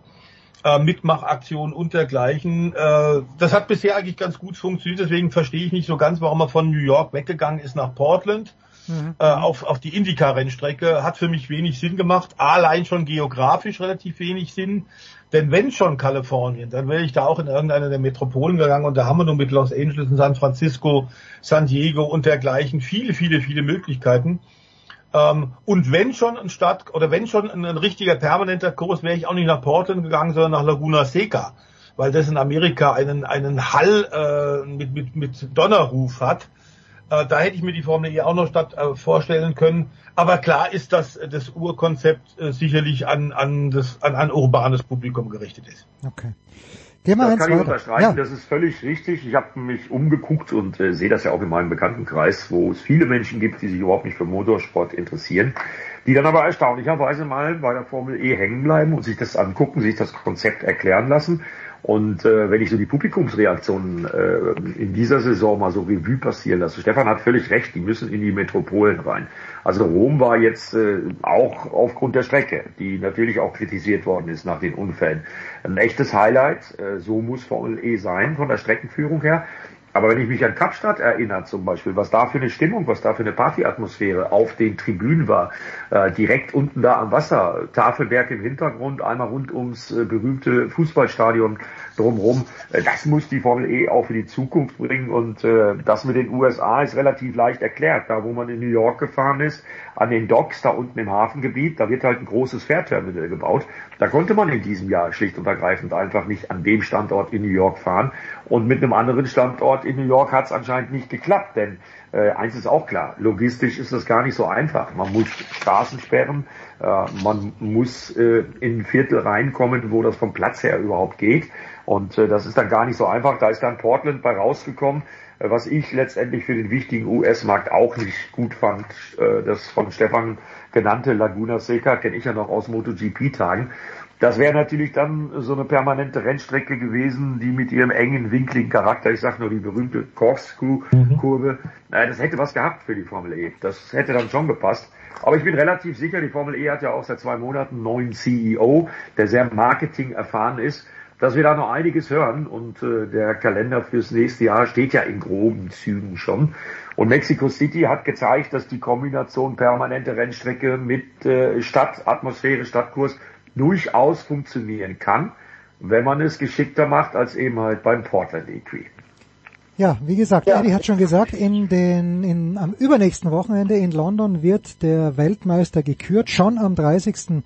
Juli. Das ist äh, früh, aber so macht's die Formel E halt. Dafür hat man auch früher begonnen. Jetzt äh, haben wir vergangen. Ob allerdings das dann so, Entschuldigung, wenn ich mal ja, kurz ja, reingrätsche, äh, Jens, äh, wenn ich aber da mal sagen darf, ich hoffe, dass wir da ein tolles Highlight und verdienten Champion haben werden. Aber ob das so Epoche machen sein wird, wie gerade das Wimbledon-Finale, äh, wage ich mal äh, zu bezweifeln. Das war ja eine unglaubliche Werbung für den Tennissport. Diese beiden Großen, die sich da dermaßen besorgt haben, äh, einfach fantastisch. Und mich hat auch sehr gefreut, und da gehe ich eigentlich so ein bisschen mit Mats Wielander, dass tatsächlich äh, jetzt einer der Jungen ähm, nicht deswegen äh, dort gewinnt und die, die Nummer eins bleibt, äh, weil alle anderen schon zurückgetreten sind oder verletzungsbedingt nicht mehr da sind. Ja. Sondern dass der tatsächlich im direkten Infight jetzt den Djokovic tatsächlich hat äh, so klar schlagen können. Und ich muss auch sagen, beide äh, zeigen unglaubliche Größe. Hinterher habe ich auch gedacht, also was der Djokovic da gesagt hat, fand ich grandios. Außergewöhnliche Persönlichkeiten und äh, ein außergewöhnliches Finale. Äh, also das war in meiner alten, in meinem alten Heimort, muss ich sagen, war äh, toll und das hat, glaube ich, war ein Signal für den Sport weltweit. Ja, war, war großartig. Ja, erlebt man, erlebt man im Moment ja auch bei der Tour de France. Ich finde das Verhalten von Tadej Pogacar gegenüber Jonas Wingegaard, der ja wohl gestern die Tour de France äh, für sich entschieden hat, äh, finde ich genauso großartig. So mhm. muss Sport sein und äh, sowas ähnliches erhoffe ich mir dann auch beim Formel E Saisonfinale in London. Es wird auf jeden Fall eins noch dazu zur Formel E. Äh, es wird auf jeden Fall eine klasse Location sein. Kennt man aus den James Bond mhm. Filmen. Mhm. Da unten äh, das Messezentrum äh, Docklands. Äh, auch die Strecke wird spektakulär. Die wird noch enger, noch winkliger als die in Rom. Da fährt man in eine Messehalle rein, aus der Messehalle wieder raus. Das heißt, wenn es äh, regnet, hat man in der Halle trockene Bedingungen, draußen nasse Bedingungen. Ja, und Jake Dennis kommt aus London. Und ich glaube schon, ähm, dass die das Ding ausverkauft kriegen, weil es würde mich sehr wundern, wenn ein Londoner in einem äh, Motorsport-Event äh, Weltmeister werden kann und die das nicht mitkriegen. Also dann hat die Marketingabteilung der Formel E irgendwas verkehrt gemacht. Hört sich fantastisch an. Werden wir natürlich dann bei RAN anschauen. Was sich fast noch fantastischer anhört, äh, The Voice, äh, ist, dass Marc Marquez möglicherweise möglicherweise wohlgemerkt, die Gerüchteküche brodelt, äh, Honda verlassen wird und vielleicht in Mattighofen aufschlägt? Fragezeichen. Ja, wir haben ja schon gehört, tatsächlich, denn seit einem halben Jahr etwa brodelt die Gerüchteküche, denn äh, das ist ja überhaupt gar keine Frage, dass äh, Honda wirklich enttäuscht auf ganzer Linie und das inzwischen vor allem auch nach Sachsenring und, und Assen, glaube ich, bei Marc Marquez angekommen wird. Der hat noch einen Vertrag für 2024, dürfte aber inzwischen festgestellt haben, dass auch diese 20 oder 25 Millionen, wie viel es auch sein mögen, Jahresgage äh, am Ende nicht äh, die, die, die, dieses Perfekte für den 30-jährigen Spanier ist. Denn ihm läuft so langsam die Zeit davon. Wie gesagt, 30 Jahre ist er jetzt äh, drei Jahre verletzungsbedingt komplett draußen und das Honda-Team wird so schnell auch mit einem wieder gesunden Marc Marquez den Anschluss an die Spitze nicht finden. Haben wir oft genug bei dir, Eddie und ich hier äh, über die MotoGP-Saison 2023 gesagt, den Stand der Dinge ist tatsächlich, die haben grob, groß den Anschluss verloren und deswegen ist vielleicht tatsächlich bei runtertickender Zeit, Restzeit, noch als aktiver Pilot, als Pilot, der noch wirklich Rennen gewinnen kann und vielleicht sogar auch Titel, äh, ein Wechsel durchaus angebracht. Die Frage ist, wo geht der hin? Wir wissen, Ducati, Aprilia, Yamaha haben alle schon abgewunken. Das hängt nicht nur damit zusammen, dass eine, dass äh, Marc Marquez so teuer ist, sondern das hängt damit zusammen, dass die mit ihren aktuellen Kutschern durchaus sehr zufrieden sind, die ja alle in diesem Jahr schon tolle Leistungen gezeigt haben. Äh, bei Yamaha käme er in ein Team rein, das ja momentan ähnlich wie Honda eben auch große Probleme, technische Probleme hat. Und folgerichtig ist man natürlich da äh, in der Gerüchteküche klar auf KTM gekommen. Zu da, zudem gibt es ja eine lange Verbindung von Red Bull äh, zu Marc Marquez. KTM hatte tatsächlich Marc Marquez auch schon vorher angefragt. Die anderen Werksteams, ähm, die, die, auf die man hofft von Seiten der Dorna, nämlich Kawasaki, nämlich BMW und MV Augusta, werden nicht kommen, nicht in den nächsten Jahren man hat ja die zwei verwaisten Suzuki-Plätze nach dem Rückzug und deswegen hatte da tatsächlich Red Bull und KTM drauf spekuliert. Klar ist aber momentan geht es so, wie man sich das gedacht hat. In Österreich wohl nicht. Aber klar, sie müssen auch für Pedro Acosta, den momentan ja Titelanwärter in der Moto 2, den man versucht hat von Seiten KTM ein weiteres Moto 2 Jahr, eine dritte Saison 2024 schmackhaft zu machen. Das will der nicht. Der will gleich aufsteigen. Das ist auch absolut verständlich. Jetzt hast du zwei äh, Positionen, ähm, bei denen du weißt, das würde der Marke sehr gut tun. Und jetzt haben sie tatsächlich wohl, sind sie gerade dabei, äh, wie wir so hören, mit äh, Lucio Cecinello, der ja seit Jahren zwar mit Honda zusammenarbeitet, ein Kundenteam hat, sehr erfolgreich, unter anderem in diesem Jahr mit Alex Rins auch in äh, Texas gewonnen hat, aber der ganz schlecht von Honda behandelt wird. Und das, die haben sich ganz klar äh, auseinandergelebt, das LCR-Team von äh, Cecinello und Honda.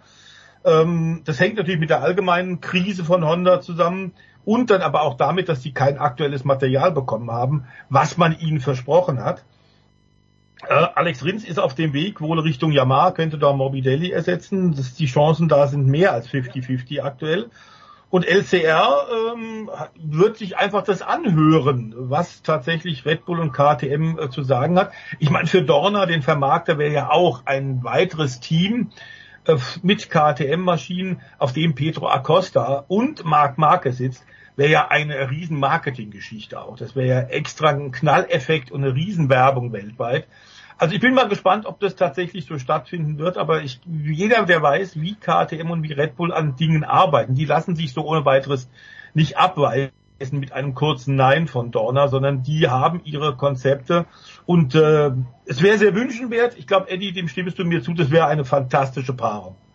Ja, das wäre eine fantastische Paarung, zumal ja auch immer noch äh, die Diskussion ist und äh, das wird man äh, natürlich versuchen. Also Hubert Funkenbolz und Stefan Pierer haben gute Kontakte zu Dorner. Ist ja auch logisch, weil KTM da ein ganz, ganz wichtiger Eckpfeiler ist.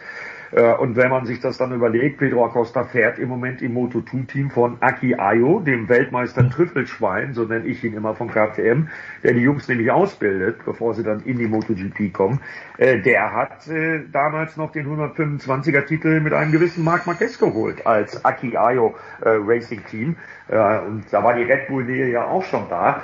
Allerdings, es gibt auch Vorbehalte. Ich habe mit Hubert Trumpenpolz persönlich darüber gesprochen. Ist natürlich klar, bei so einer Konstellation wäre das natürlich auch so, dass wenn Marc Marquez äh, dann mit der KTM mal angenommen, das kommt zustande, ob bei Lucio Zecchine oder bei Aki Ayo, das ist ja letztendlich egal, äh, mal angenommen, Marc Marquez wieder Rennen gewinnen, dann würden alle sagen, ja klar, ist ja auch logisch, ist der beste Fahrer der Welt. Aber mal angenommen, äh, er würde keine Rennen gewinnen, dann würden natürlich gerade aus dem Marc Marquez-Umfeld natürlich Stimmen kommen und die würden sagen, ja, liegt halt an der KTM, ist halt doch kein gutes Motorrad. Also man ist da durchaus vorgewarnt, zumal man auch bei KTM mit dem bestehenden Fahrerkader, gerade im Werksteam, mit äh, Jack Miller und Brad Binder, sehr, sehr zufrieden ist. Also von denen äh, wird er garantiert keiner geopfert.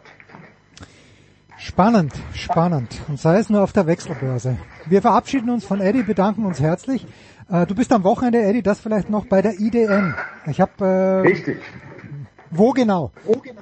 Schleizer Dreieck, das ist im Vogtland, das ist die älteste Naturrennstrecke Deutschlands, ein Straßenkurs, eine Berg- und Talbahn. Eine faszinierende Rennstrecke, eine faszinierende Atmosphäre, ein sensationeller Ortsclub, der das 100-jährige Jubiläum feiert. 100 Jahre Schweizer Dreieck. Das ist für die, DT, äh, für die IDM-Fans äh, ist das nichts Geringeres als Kult. Ich kenne keinen Fahrer, der da nicht gerne äh, fährt. Und äh, ich rechne da so mit 40, 50.000 Zuschauern bei einem IDM-Rennen. IDM Superbike, das sind ja auch richtig tolle Motorräder. Supersport 300 äh, mit dem Freudenberg-Team, was am letzten Wochenende mit Dirk Geiger die WM-Führung übernommen hat und ein Rennen gewonnen hat in der Supersport 300-Kategorie. Die 600, die 600er, die in Schleiz überaus beliebten Sidecars werden auch am Start sein. Also wird ein spannendes, interessantes Wochenende, kann man bei unserem IDM YouTube Livestream auch verfolgen, wenn man möchte. Äh, wir werden auf jeden Fall Gas geben, am Mikrofon wohlgemerkt. Wohlgemerkt. Danke dir, Eddie. Kurze Pause, dann geht's weiter mit der Formel 1.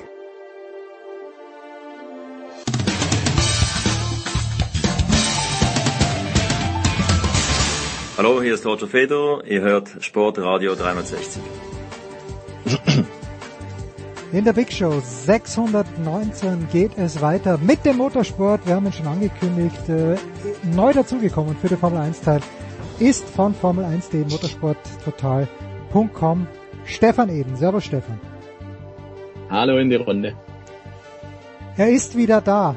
Ich glaube, du hast das Foto gepostet. Offiziell, äh, er ist nicht ganz wieder da, dort wo er sein möchte, nämlich im Red Bull Team, im Red Bull Racing Team, aber immerhin ist er bei Alpha Tauri jetzt am Start an diesem Wochenende. Daniel Ricciardo, Stefan Ehlen, wie denkst du, ist Daniel Ricciardo aufgenommen worden? Es hieß ja immer, ah, der, der Sunny Boy und jeder mag ihn irgendwie und vielleicht auch deshalb, weil er keine wirkliche Bedrohung ist, dass er mehr als ein Rennen pro Jahr gewinnt. Wie denkst du, ist die Rückkehr oder wie wird die Rückkehr ausfallen für Daniel Ricciardo? Also zunächst mal fand ich das äh, Fotomotiv recht smart. Man hat ihn dann abgelichtet im Fahrerlager, da hat er dann den Alpha Tauri Overall an. Aber vor dem Red Bull Logo. Ja. Genau, und im Hintergrund ist das Red Bull Logo und ich fand das recht charmant, weil da kommt er ja eigentlich her und da will er wieder hin. Und jetzt steht er quasi irgendwie so zwischen den Stühlen sozusagen und jetzt wird es spannend sein zu beobachten, wie schlägt er sich. Und entscheidend ist natürlich, wir wissen alle, der hat bei Renault und bei McLaren nicht so funktioniert wie früher bei Red Bull. Und die Frage ist, hat er es noch drauf oder hat er vielleicht so sehr abgebaut, dass das vielleicht Alpha Tauri auch seine Endstation bedeuten könnte? Und man weiß immer noch nicht so richtig, kann der Alpha Tauri eigentlich mehr als das, was die Fahrer bisher rausgeholt haben, oder ist dieses Auto wirklich eine Gurke? Und Daniel Ricciardo, also ein mehrfacher Rennsieger in der Formel 1, der ist dann also eine patente Größe, der kann dann schon aufzeigen in so einem Auto, ob das irgendwelche Limitierungen hat oder nicht.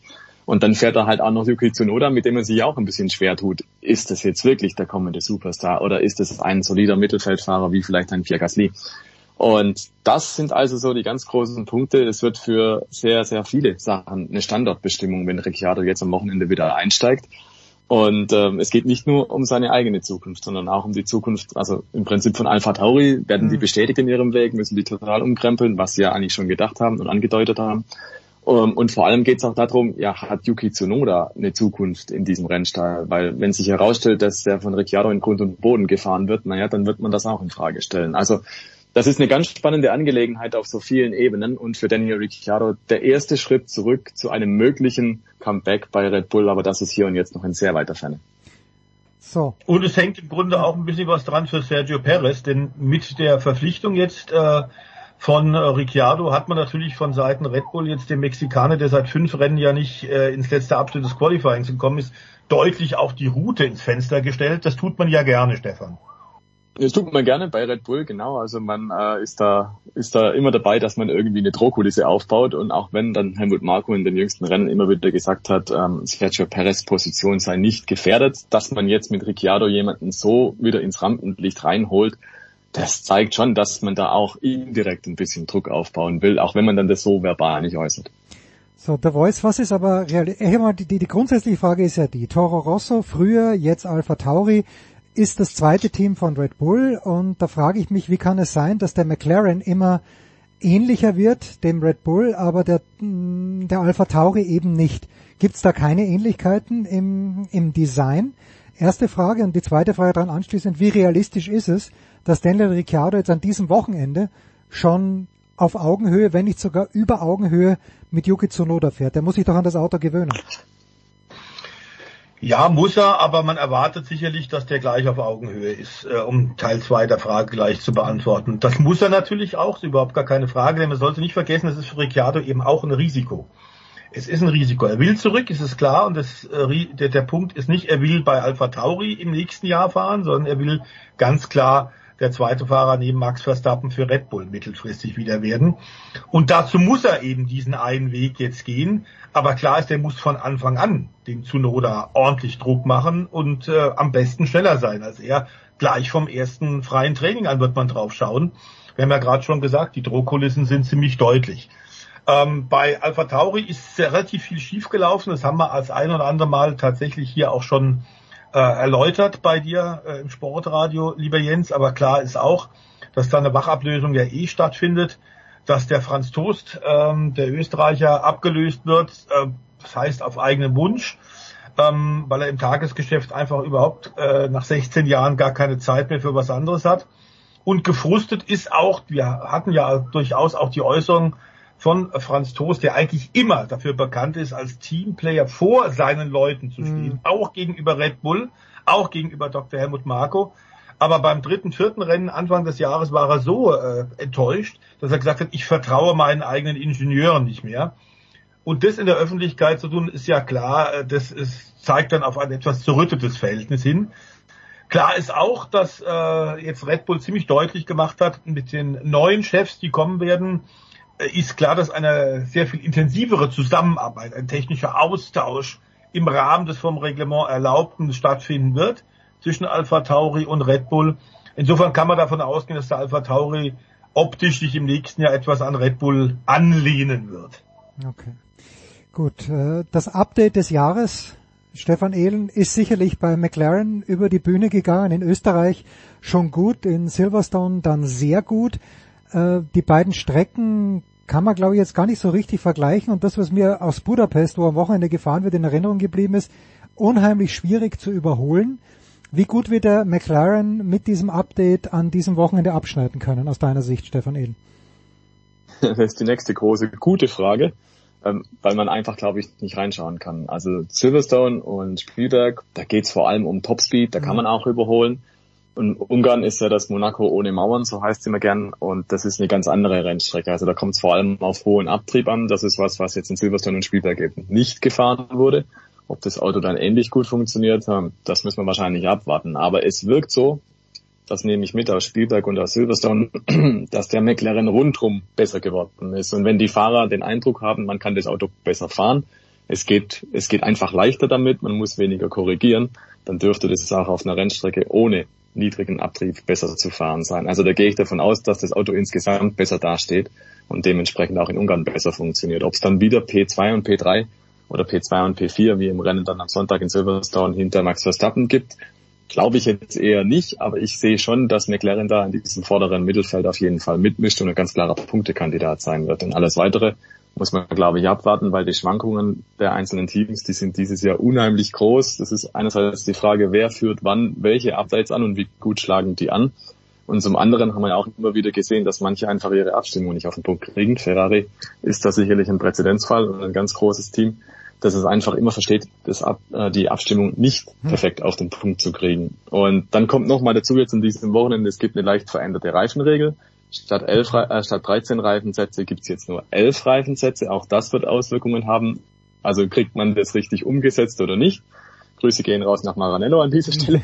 und, und dann ist auch wieder so eine Sache, dass das Wetter halt unheimlich geschwankt hat die letzten Wochen. Es war oft Regen dann dabei. Das heißt, wenn man dann Updates gehabt hat, dann konnte man die vielleicht nicht so austesten, wie man das gerne gemacht hätte. Und das spielt alles irgendwie so zusammen, dass die Teams im Prinzip nicht vollkommen davon überzeugt sein können, was da gerade auf der Rennstrecke passiert und das auch nicht für bare Münze nehmen können. Also jeder hat da so eine gewisse Fahrt ins Ungewisse noch vor sich und das macht es dann für uns äh, Beobachter natürlich sehr spannend und für die Teams, glaube ich, ist das schon so eine Situation, die kratzen sich öfter mal im Kopf, weil sie es halt selber nicht so genau wissen, warum es an einem Wochenende so super gut funktioniert und am anderen Wochenende ist es eine Katastrophe. Wie groß, der Voice, denkst du, ist die mentale Komponente? Wenn Lando Norris äh, den Beginn des Jahres gedacht hat, in welcher Gurke in Gottes Namen sitze ich denn da? Und dann plötzlich in Spielberg merkt, hoppla, da geht ja richtig was. Es ist ja alles technisch erklärbar am Ende des Tages. Ja. Man kann die Geschwindigkeit messen, wie man in die Kurve reinfährt, mit welchem man rausfährt, was, keine Ahnung, was man sonst noch alles messen kann. Aber diese psychologische Komponente kann Lando Norris einfach nur, weil er sich selbst einredet, ich sitze jetzt in einem richtig geilen Auto, pro Runde ein Zehntel schneller fahren durchaus denkbar. Wir wissen natürlich, dass inzwischen fast alle Formel-1-Fahrer auch mit Mentaltrainern arbeiten, wie wir es ja in anderen Profisportarten auch haben, mhm. ob im Skisport, ob im Radsport, ob im Tennis. Und wir haben ja gerade gesehen, jetzt äh, letzten zwei Tage bei der Tour de France, vorgestern und gestern, wie sehr die äh, psychische Komponente mitspielt. Ähm, denn klar ist, äh, wenn du nicht mehr dran glaubst, dass du erfolgreich sein kannst, dann hast du ein Riesenproblem. Es ist alle superspitzen Athleten, es steht außer Frage. Und ich glaube auch bei Sergio Perez ist es momentan hauptsächlich ein mentales Problem. Ja.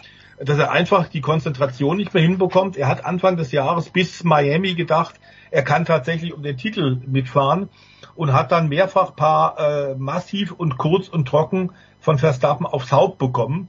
Und da wurde ihm deutlich gemacht, du bist eine Nummer zwei. Und zwar eine ziemlich deutliche Nummer zwei. Das jetzt wiederum zu verarbeiten, wenn du selber ins Jahr gegangen bist mit dem Anspruch, Weltmeister zu werden, ist schwer zu verarbeiten und er kommt momentan aus dieser Schleife offenbar nicht raus. Ähm, das ist im Grunde ja auch die Frage, wie sehr ist die, wie, wie gut ist jetzt äh, psychologisch auch äh, tatsächlich der Ricciardo drauf äh, beim Formel 1 Comeback, auf das er jetzt eine ganze Weile hingearbeitet hat.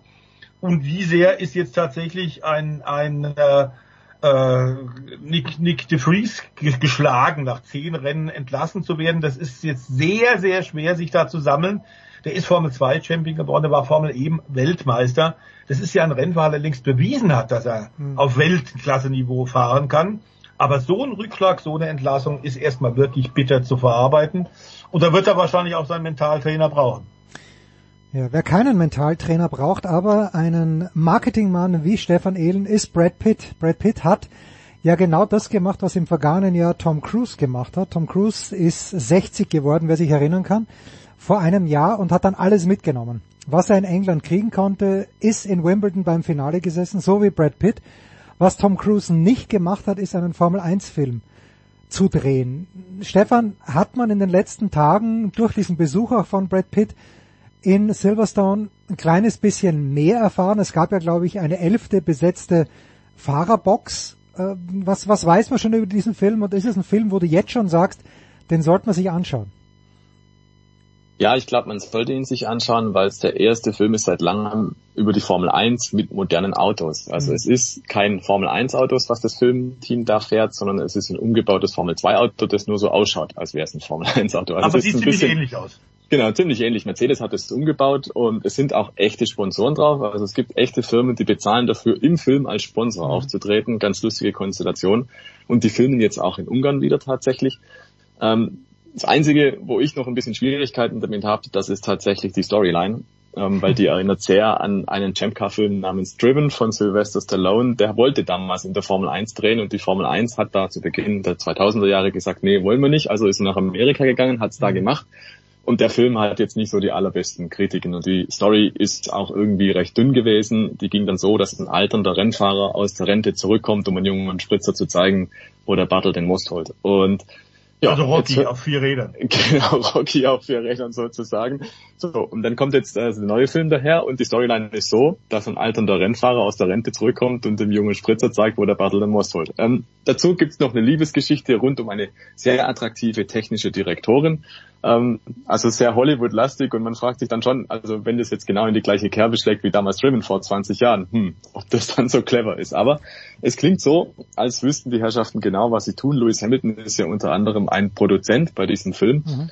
Äh, Jerry Bruckheimer ist ein Produzent, Joseph Kosinski wird Regie führen. Das sind also Leute, die unter anderem umgesetzt haben, sowas wie Maverick 2, also Top Gun 2 ähm, dieses große Remake zum Beispiel. Und da legt der Fokus vor allem darauf, dass man die Action extrem gut rüberbringen will. Also die posaunen da ziemlich viel, die drücken da ganz schön auf die Tränendrüse und sagen, das ist der beste Rennfilm, den man je gesehen hat. Ja, ja. Und sie wollen das also auch so rüberbringen. Amerikanisches dass Understatement. Genau, dass, dass äh, die Zuschauer wirklich gefesselt dann in dem Kino sitzen, sitzen, weil ähm, die Action so spürbar rüberkommt wie nirgendwo sonst. Und sie sagen, unter anderem wird es durch die Technik gesehen, dass man zum Beispiel eine größere Framerate hat, dass dann also die Geschwindigkeit ganz anders rüberkommt. Und man muss es sich so vorstellen, dass die Filmautos auch mit XY vielen Kameras ausgerüstet sind. Die werden Perspektiven zeigen, die kennt man so im TV-Bild nicht.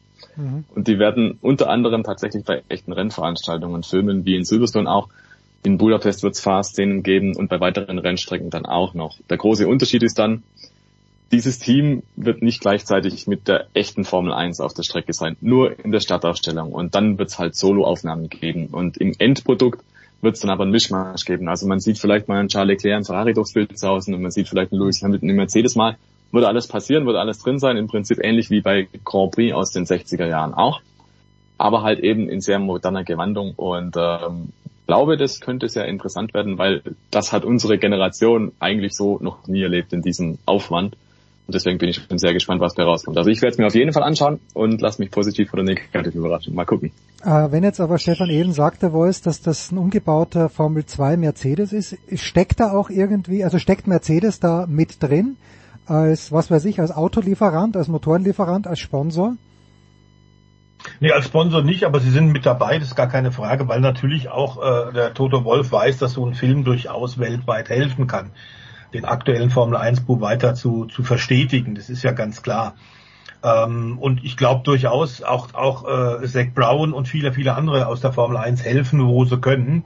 Ähm, das ist, da ist überhaupt kein Widerstand, anders als wie von Stefan völlig richtig geschildert damals beim Versuch von Sylvester Stallone, der da polternd entsprechend auch aufgetreten ist und erstmal alle Formel 1 Teams verschreckt hat, ähm, weil er natürlich allen erzählt hat, wie richtiges äh, Filmen geht.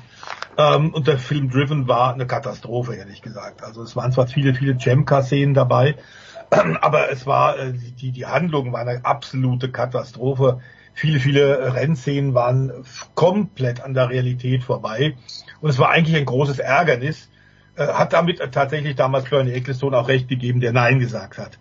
Ich glaube, dass das jetzt ein bisschen mehr dran sein dürfte, aber es ist natürlich die Formel Hollywood. Ähm, und es ist eine Fiktion, äh, überhaupt keine Frage, mit allerdings sehr viel realistischen Ansätzen auch. Ich werde mir den sicherlich auch angucken, überhaupt gar keine Frage.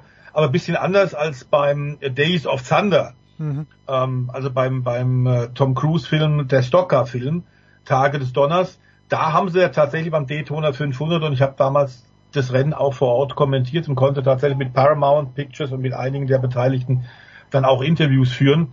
Äh, die haben tatsächlich, sind sogar das Rennen in großen Teilen, das erste Drittel des Daytona 500 tatsächlich mitgefahren und haben da fantastische Aufnahmen äh, aus dem Auto gebracht. Und auch da haben alle mitgespielt. Die Amerikaner ohnehin, die sind da ja sehr viel hemdsärmeliger. Jede Art von Werbung ist am Ende eine gute Werbung. In der Formel 1 ist es natürlich ein bisschen strikter, auch das verständlich. Ich glaube, das wird aber durchaus ein sehenswerter Film. Ja, also das, was Stefan gesagt hat, Stefan Ehlen, ist natürlich richtig. Also Rush ist ja großartig gewesen, fand ich, aber das ist auch ein Film, der im Jahr 1976 spielt. Also mit modernen Autos hat das nichts gemein. Ja, schauen wir mal, was am Wochenende, ob es was Filmreifes gibt in Budapest. Es geht ja schon morgen dann wieder los mit dem, ja, mit dem Training, Samstag Qualifying, Sonntag das Rennen. Wir werden kommende Woche drüber sprechen. Danke The Voice, danke Stefan. Wir machen eine kurze Pause und dann gehen wir zu Kaiser, zu den Zweirädern, über die auch gerade eh schon ein bisschen geplaudert wurde.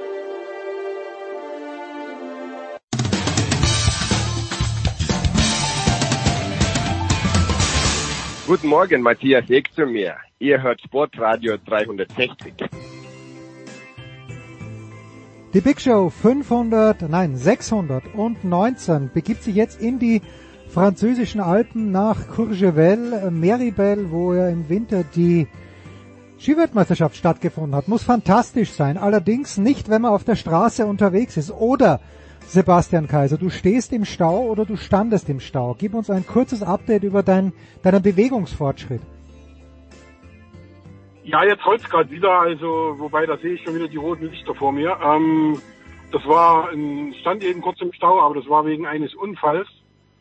Da hat äh, die da hat ein Polizist, glaube ich, mit einem Radfahrer äh, ist da kollidiert. Und äh, ja, scheint aber glimpflich ausgegangen zu sein. Jedenfalls ist hier nur ein kleiner Stau, aber jetzt rollt's. Äh, bis eben zumindest. Jetzt muss ich mal gucken, ob das auch äh, so bleibt. Das weiß man ja nicht so genau. Das ist die gute Nachricht. Äh, jetzt, jetzt hat's ja, entschuldige, jetzt hat's ja mit den Zuschauern mal wieder, es gab diese Attacke von Pogacar vor ein paar Tagen, wo er wegfahren wollte, wo dann das, der Fotograf im Weg war auf dem Motorrad, dann heute steht Ja. plötzlich, heute steht Ja. plötzlich ein rotes Auto im Weg. Ähm, und äh, Jens Vogt bei Eurosport hat gemeint, naja, äh, gebt doch ein paar Leuten 10 Euro, drückt in die Hand und die sollen dann so eine Art Privatordner machen und die Leute doch bitte bitten, die Fans bitten, von der Straße wegzubleiben. Ich habe, äh, er hat dafür nicht viel Zuspruch geerntet bei Eurosport. Äh, was, was denkst du, kann man das überhaupt unter Kontrolle bringen oder es gehört das einfach dazu? das kannst du nicht unter Kontrolle bringen. Also äh, wie soll das funktionieren? Ne? Also das ist äh, nicht, also das, das, das funktioniert nicht. Also muss ich sagen, das ist, glaube ich, weiß nicht, ob er das ernst gemeint hat, aber das kann ich mir nicht vorstellen, dass das funktioniert. Also ganz ehrlich, das ist halt äh, tatsächlich schwierig in den Bergen. Also hast du jetzt den, den, den, den Hingegard gemeint, dass der nicht noch äh, weiterfahren konnte heute, dass der stoppen musste. Da gab es ja eine Situation, als er mit Wilko Keldermann, seinem Helfer, Ja. äh, der berühmt-berüchtigte Wilko Keldermann, dass er nicht weiterfahren konnte, weil ein Auto und ein Motorrad im Weg stand und darum Tausende von Menschen. Ja, also es gibt ja, Also gibt, da gab ja mehrere halt- solche, gab, gab ja mehrere solche Da gab es Szenen. wahrscheinlich mehrere. Also wir haben auch die Situation gehabt, dass in Bergen, äh, das war glaube ich vorgestern, nee, vorgestern war Ruhetag, das war glaube ich am Sonntag, da standen die auch äh, Ordner und Polizei mit Seilen da und haben da versucht, die Leute, die Leute davon abzuhalten, äh, auf die Straße, zu weit auf die Straße zu rennen. Ja? Also das gibt's auch. Du wirst es nicht ändern können oder du wirst es nicht verhindern können und es sollte natürlich nicht passieren. Ähm, wenn, dann müssen die Leute, die es betrifft, halt tatsächlich äh, ja wegbleiben äh, von den Fahrern, also die Motorräder und die Autos in dem Fall. Da müssen die eben wirklich äh, auf das eine oder andere Bild verzichten und eben dann tatsächlich 20, 30, 40, 50 Meter äh, weiter vorn fahren. Das ist, glaube ich, die einzige Lösung. Die Menschenmassen, da musst du wie bei Corona die Berge sperren, dass keiner mehr hoch darf und dann alleine fahren. Aber dann, dann ist es keine Tour de France. Also ähm, das, du wirst da nie hundertprozentige Sicherheit haben und es wird auch nie die 1A-Lösung geben, dass die Leute nicht an den Rand oder an die, an die Rennfahrer rankommen. Also wir haben halt auch die Situation gehabt bei Pogacar, als der abgehangen war, da lief dann ein Pizzabäcker neben ihm her und versuchte ihm eine Pizza anzudrehen. Also mit der Pizza in der Hand. Also äh, wenn da der den Schwenker macht nach links aus Versehen, weil er eben schon äh, blau ist, dann, dann, dann kollidiert er mit diesem Pizzabäcker. Und wenn er äh, wütend ist, dann haut er dem die Pizza ins Gesicht. Also da, du wirst da nie die 1A-Lösung finden. Weil du ihn gerade ansprichst, bis vor zwei Tagen hatte ich mir gedacht, okay, beim Zeitfahren, er hat immer ein bisschen gezupft und da eine Sekunde abgenommen und dann hat er da unglücklicherweise am Berg diese Sekunden hat sich dann wieder Wingegaard geholt, aber Tadej Bogacar vor dem Zeitfahren hätte ich gedacht, okay, ähm, das kann schon nochmal spannend werden. Und dann gab's diese Demonstration von Jonas Wingegaard. Er hätte ihn fast eingeholt. Also wenn das Ganze noch 500 Meter oder sagen wir eineinhalb Kilometer weitergegangen wäre, die absolute Demütigung. Und heute dann, also bei der Königsetappe, nochmal fünf Minuten draufgelegt. Äh, bei Eurosport wurde ein kleines bisschen darüber spekuliert, ob äh, Pogacar vielleicht nicht ganz gesund ist. Heute ist er auch gestürzt. Was ist dein, äh, was ist deine These, Sebastian? Also er hat jetzt auch gerade nochmal gesprochen. Also ich habe jetzt von ehrlich gesagt äh, Sturz oder so, also Sturz natürlich mitbekommen. Das stimmt schon, das ist er schon, das ist richtig. Ähm, aber das war mehr oder weniger der Schreck, der da größer war. Also er ist da, äh, hat eine kleine Schramme am Ellbogen gehabt, das Knie war blutig. Also ich glaube, dass das noch relativ äh, glimpflich ausging. Ähm, und ansonsten von der Krankheit hat er auch nichts erzählt. Also er ist ja auch praktisch, nachdem Jonas Wingegaard nach dem Sturz auf ihn gewartet hatte, was ich übrigens sehr, sehr fair fand, mhm. ähm, ist er dann auch äh, neben ihm die ganze Zeit hergefahren. Und ja, die waren ja auch lange, lange zusammen und haben sich da nicht aus den Augen gelassen, sondern er ist ja dann erst auf dem Anstieg zum Col de la Los, zum Dach der Tour, 2304 Meter, glaube ich, äh, sind das gewesen heute. Da ist er dann praktisch, äh, er musste abreisen lassen, da war er dann, ähm, ich glaube, vor 15 Kilometer vom Ziel war das. Und ja, das war dann schon, ja, schade. Also das war auch bitter mit anzusehen, dass er da praktisch, äh, dass naja. er da praktisch, äh, ja, weg war vom Fenster. Das ist schon, naja, hat er selbst seinen, seinen sportlichen, ja, der selbst seinem sportlichen Leiter gesagt, ich bin tot. Ja, da ist einfach nichts mehr gegangen. Ja, genau, das war, das war, das war der Satz des Tages im Grunde genommen. Ich bin tot, ich kann nicht mehr.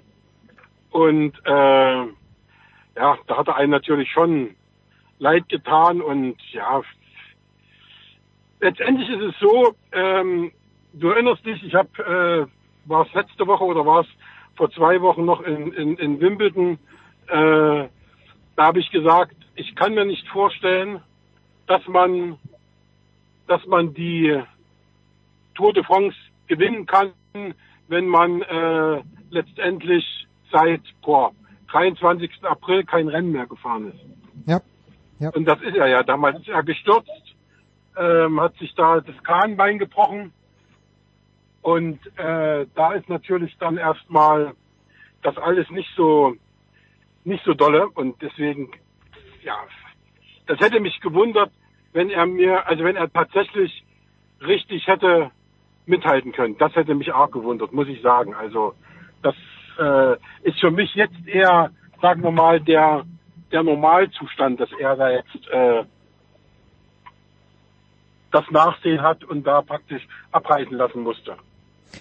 Ja, also sieben Minuten 35 sind es im Moment. Adam Yates, der Teamkollege von Tadej Bogacar, ist im Moment Dritter. Wir haben letzte Woche ja noch gemault, bisschen über Ineos äh, Grenadiers und dann hat daraufhin sofort, ich glaube am nächsten Tag, wo wir gesprochen haben, äh, wer hat dann nochmal die Etappe, äh, Etappe gewonnen, die Bergetappe, den finde ich jetzt natürlich nicht.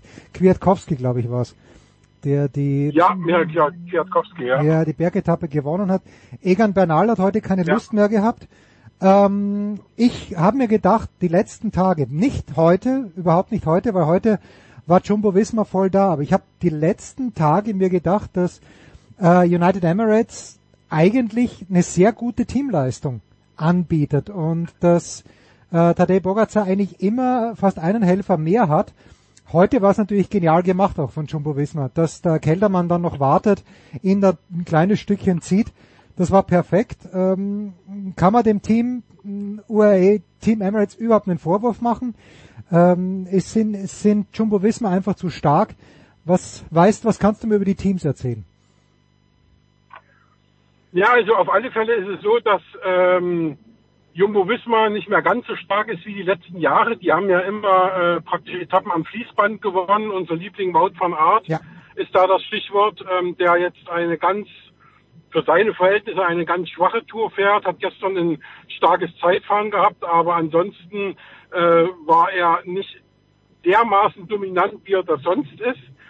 Ähm, ansonsten das Team vielleicht auch nicht so in dieser Top-Verfassung wie in den letzten Jahren. Natürlich fehlt ein Primus Rocklitz in Topform, der da äh, was reißen kann. Das ist ja schade gewesen, dass äh, man sich da ein bisschen anders entschieden hat, aber letztendlich er hat den Giro gewonnen. Das war für das Team natürlich auch nicht ganz unwichtig. Ja, und dann hast du natürlich andererseits äh, die Mannschaft von UAE Emirates, die in den letzten Jahren von Jahr zu Jahr stärker geworden sind. Also man hat ja immer gesagt, äh, bei dem ersten Sieg von Pogacar, den hat er erreicht ohne Mannschaft. Mhm. Da war er ganz alleine derjenige, der da praktisch äh, das Rennen gewonnen hat. Dann hieß es im letzten oder vor zwei Jahren dann, ja, jetzt ist er schon wieder ein bisschen besser äh, von der Mannschaft her aufgestellt. Die haben was getan. Also sieht schon wieder gut aus und könnte was passieren. Ähm, dieses Jahr hat er wirklich eine richtig gute Mannschaft dabei. Und äh, ja, und die hilft ihm auch, das muss man auch sagen. Also äh, oft war es ja so, dass er in den letzten Jahren allein, äh, wenn eine Gruppe gegangen ist oder äh, er alleine gegangen ist, dann niemanden bei sich hatte. Und äh, Primoz Rocklitz oder Jonas Wingegaard, die waren dann immer zu dritt, zu viert. Und das war natürlich schon ein kleiner oder ein großer Nachteil für ihn. Letz, letztes Jahr hat er trotzdem gewonnen, aber ähm, da kam auch schon dazu, eben wie gesagt, dass die Mannschaft schon stärker geworden ist. Ja, man muss halt abwarten. Es ist, äh, es bleibt spannend. Es bleibt spannend. Ja, okay, also die Tour ist entschieden, da sind wir uns, glaube ich, einig. Aber natürlich heute, das muss man Also auf die nächsten Jahre, auf ja, ja. die nächsten Jahre bleibt spannend. Das war jetzt nicht auf die Tour äh, in diesem Jahr. Die ist natürlich jetzt äh, ganz klar. Das ist denn jetzt vorbei, das Ding. Das ist ja. Die, das die, ist ja logisch. Ja, und wir, wir freuen uns ja, dass vielleicht irgendwann mal auch Remco Evenepoel vielleicht die Tour mitfahren darf. Das wäre dann noch was das anderes. Das wäre ein Traum. Ja, ja, weil der, das der, wäre ein Traum. Also danach lechzen wir im Grunde genommen alle, dass wir sagen, Mensch, also wenn wir jetzt äh, in diesem Jahr den Evenepoel dabei gehabt hätten, boah, da möchte ich nicht wissen, was passiert wäre und wie das wie das abgegangen wäre. Also da hättest du drei Fahrer gehabt, die auf einem Niveau sind. Das wäre schon, ja, aber richtig hammergeil gewesen. Ja, bis vorgestern oder bis, äh, bis zum Dienstag, dem Zeitfahren, war es ja auch so sehr unterhaltsam. Und die Königsetappe hat aber jetzt ein Österreicher gewonnen. Ich habe mir gedacht, wie der da weggefahren ist. Ja.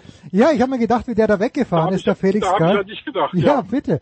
Äh, hoffentlich übernimmt er sich nicht. Und zum Glück hat Simon Yates ein kleines bisschen auch zu spät reagiert und diese 20 Sekunden, die es dann bei der Abfahrt immer waren, hat er nicht abholen, äh, nicht aufholen können. Felix Gall jetzt Achter in der Gesamtwertung hinter Jay Hindley, Respektabstand. Ja, was soll ich dir sagen? Ich habe Georg Totschnig damals gefeiert. Ein paar Monate später kommt raus, dass er vielleicht doch Kunde bei Dr. Fuentes gewesen ist. Ich werde jetzt Felix Gall nicht über Gebühr feiern, aber ich habe doch ein kleines bisschen mitgezittert mit ihm, dass er das ins Ziel bringt, weil er die Schlussrampe nochmal Wahnsinn war heute, also am Mittwoch bei dieser, ja. dieser Königsetappe. Ist äh, Felix Gall sowas wie die, die größte Überraschung bei dieser Tour de France? Oder hast du Carlos Rodriguez zum Beispiel, der im Moment Vierter ist, äh, Bayo Bilbao habe ich auch jetzt nicht auf dem Zettel gehabt. Ist Gall die größte Überraschung oder gibt's da schon noch größere? Ja, Gall ist schon die Überraschung für mich, muss ich sagen. Er hat ja auch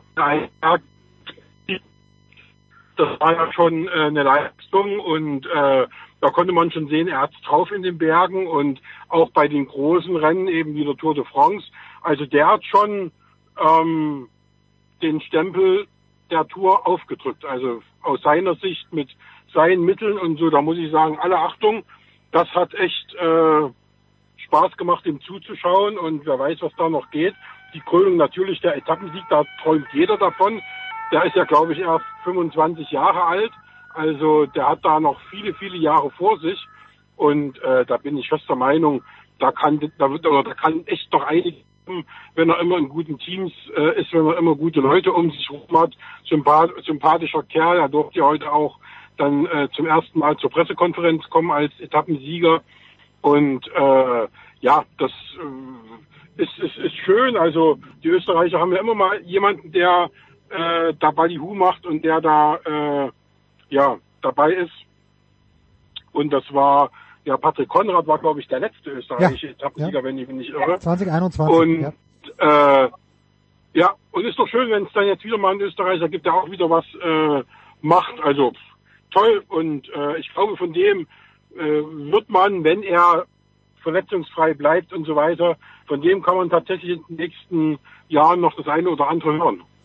Also äh, ich habe gerade ein bisschen nachgeschaut, äh, wenn ich ihn so anschaue vor der Physiognomie, ist er eigentlich ist er eigentlich gar kein so ein richtiger Bergfahrer. Er scheint mir ein bisschen kräftiger zu sein als jemand wie Wingegaard, aber das ist Remco Evenepoel ja auch, um auf den nochmal zurückzukommen. Und äh, ja, wie gesagt, bei Georg Totschnik habe ich mich damals gefreut, äh, wie ein Schnitzel, warum auch immer, ich weiß auch nicht, dieser blöde Patriotismus ja. und dann kommt plötzlich raus, dass da möglicherweise, möglicherweise wohlgemerkt ein Blutbeutel ihm zuzuordnen war bei Dr. Fuentes.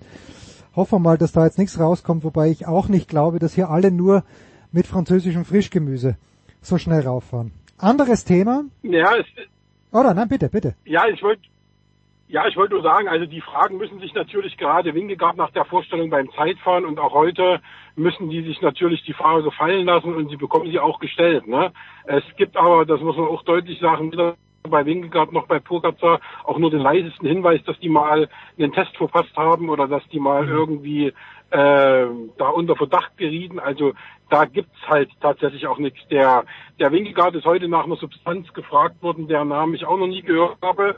Er angeblich auch nicht. Er hat gesagt, äh, auf die Frage, ob man das legalisieren sollte, der Fragesteller hat bewusst betont, dass er nicht fragt, ob er das nimmt, mhm. mhm. sondern äh, er wollte wissen, ob er dieses Mittel für äh, zulassungswürdig hält oder ob man das verbieten sollte und so. Also ähm, solche Fragen kommen dann doch mal und äh, das ist nicht so, dass dieses Thema Doping von den Journalisten total ausgespart wird. Also Anfang der Tour hatte ja auch äh, Phil Bauhaus damit zu tun, äh, als er von der ARD befragt wurde und äh, dann ein Beitrag am ersten Tourtag, glaube ich, kam, wo es ihm darum ging, dass sein Team halt immer mit Doping in äh, Zusammenhang gebracht wird und in den letzten beiden Jahren ja die Teamhotels, äh, oder nicht die Teamhotels, aber einige Teamhotels von Bahrain Victorious auch durchsucht worden von der Polizei äh, wegen Doping. Und äh, ist aber nie was mehr rausgekommen. Und äh, ja, also die Fragen werden gestellt, die gibt's auch und ähm, werden ihm dann so gut wie es geht beantwortet. Jedenfalls bis jetzt kein positiver Dopingtest und ähm, ja, Ist übrigens heute ausgeschieden, war auch ja. am Ende seiner Kräfte. Relativ früh, ich glaube nach 40. Schade, ich hätte ihn gerne in Paris siegen sehen. Ja, ja nach 40 Kilometern, glaube ich schon, hat er gesehen, dass äh, nichts geht. Ja, und ja. Ähm, ja. So, eine Frage noch zu meinem eigentlichen Lieblingsfahrer. Du weißt, auf wen ich abziele, vor drei, vier Tagen am Wochenende noch, habe ich äh, Julien Alaphilippe in einer Ausreißergruppe gesehen und habe gedacht, ha, das ist er, da ist er wieder, aber es scheint wohl so zu sein, Sebastian, dass äh, Alaphilippe noch nicht, wenn er denn jemals wieder dorthin kommt, aber dass er noch nicht dort ist, wo er vor ein paar Jahren war, wo er halt ein, zwei Etappen ohne weiteres gewinnen konnte, oder? Ähm, ketzerisch hätte ich jetzt fast gefragt, ist er überhaupt noch im Rennen? Ja, er ist noch, ich habe gerade nachgeschaut. Ja. Ja, ja. Äh, wenn du sagst, er ist noch dabei, ja, natürlich ist er noch dabei, das weiß, weiß man ja auch, dass er noch dabei ist. Aber es ist tatsächlich so, dass er natürlich noch nicht in der Form ist. Also die waren ja schon froh, als er irgendwann im, äh, im, im, im, im Frühjahr oder vor der Tour irgendwann mal ein Rennen gewonnen hat. Und äh, ja, das ist nun dann so gekommen, dass er bei der Tour, ich glaube, einmal war er so in der Spitzengruppe mit dabei und ähm, am Ende meine ich jetzt der Etappe, ich weiß gar nicht mehr, wo das war, aber letztendlich war vom, weit, von dem Etappensieg weit, weit entfernt. Ja, seine Frau, die ja hier auch die Chefin der Frauentour ist, die am Sonntag beginnt mhm. und die bei äh, France TV Sport ähm, Expertin ist, die hat jetzt auch den gemeinsamen Sohn mit dabei gehabt, der saß da immer bei ihr auf dem Schoß und ähm, ja, insofern hat auch äh, Alaphilippe Familienanbindung bei der Tour gehabt. Das hat er natürlich dann vielen Fahrern voraus gehabt. Ähm, aber ähm, ja, es hat ihm keinen Erfolg beschert, sagen wir mal so. Wirst du, und das ist die abschließende Frage, Sebastian, wirst du auf jeden Fall nach Paris fahren, auch jetzt, wo die Tour entschieden ist, oder wirst du früher das Weite suchen? Ähm, also, ich werde nach Paris fahren, weil Paris einfach, wer einmal die Tour de France in Paris erlebt hat, der weiß, dass das die absolute Krönung ist. Wenn du in den Sonnenuntergang äh, schaust auf dem Champs-Élysées und dann kommt da das Feld und du siehst äh, vom Place de la Concorde äh, Richtung ähm, Arc de Triomphe ähm, oder auch umgedreht. Ähm, das ist einfach eine wunderschöne Atmosphäre. Das ist ein Happening. Das ist ja nun wieder möglich. Danach an den Mannschaftsbussen, das gab es letztes Jahr ja schon wieder, wo man dann äh, mit den Familien feiert, wo viele Fahrer dann auch ihre Liebsten bei sich haben, wo dann äh, Pizzen bestellt werden und äh, das ist dann eine regelrechte Pizza-Orgie dann bei den Bussen und ja, je nachdem, was die Teams dann geplant haben oder wie erfolgreich sie waren, äh, werden sie dann an dem Abend noch aufs Schiff gehen, irgendwo zusammen feiern oder eben äh, schnell die Heimreise antreten. Das ist dann sehr, sehr individuell geregelt. Aber prinzipiell ist es immer ein wunderschönes äh, Auf Wiedersehen sagen bis zum nächsten Jahr und ähm, darauf freuen sich im Grunde genommen ja alle und die, die es halt jetzt äh, können und, und wollen und denen das Spaß macht, die bleiben auch alle bis zum äh, bis zum Ende dann da, bis zum letzten Tag. Kenner wissen allerdings, Sebastian Kaiser braucht in Paris keine Pizza, sondern, naja, sondern Sebastian Kaiser braucht in Paris ein Zitronenschnitzel. Und ob er das geschafft hat an das, diesem Sonntag. Ja, das ist richtig, oder? Das ähm, äh, die Frage ist, ob ich das äh, schaffen werde. Ich glaube eher nicht, weil da immer die Verkehrssituation ja am Sonntag der Tour de France in Paris ziemlich schwierig ist. Und ich werde sehen, dass ich da schnellstens, äh, dass ich da schnellstens in mein ähm, in meine Tiefgarage unter dem Place de la Concorde komme. Und äh, ja, wenn dann der ganze Spuk vorbei ist, vielleicht fahre ich dann am Abend tatsächlich nochmal hin. Mhm. Aber äh, da ich in Roissy wohne, ähm, was strategisch günstig genau äh, schon außerhalb der Stadt am Flughafen liegt, äh, kann ich dann von da aus am nächsten Morgen dann gleich auf die Autobahn und Richtung Heimat aufbrechen und muss nicht mehr am Morgen durch den Pariser Stadtverkehr. Und deswegen müsste ich, wenn ich es schaffe, noch am Sonntagabend hinkriegen. Wir werden nächste Woche drüber sprechen. Sebastian Kaiser von der Bildzeitung, danke dir. Kurze Pause in der Big Show 619.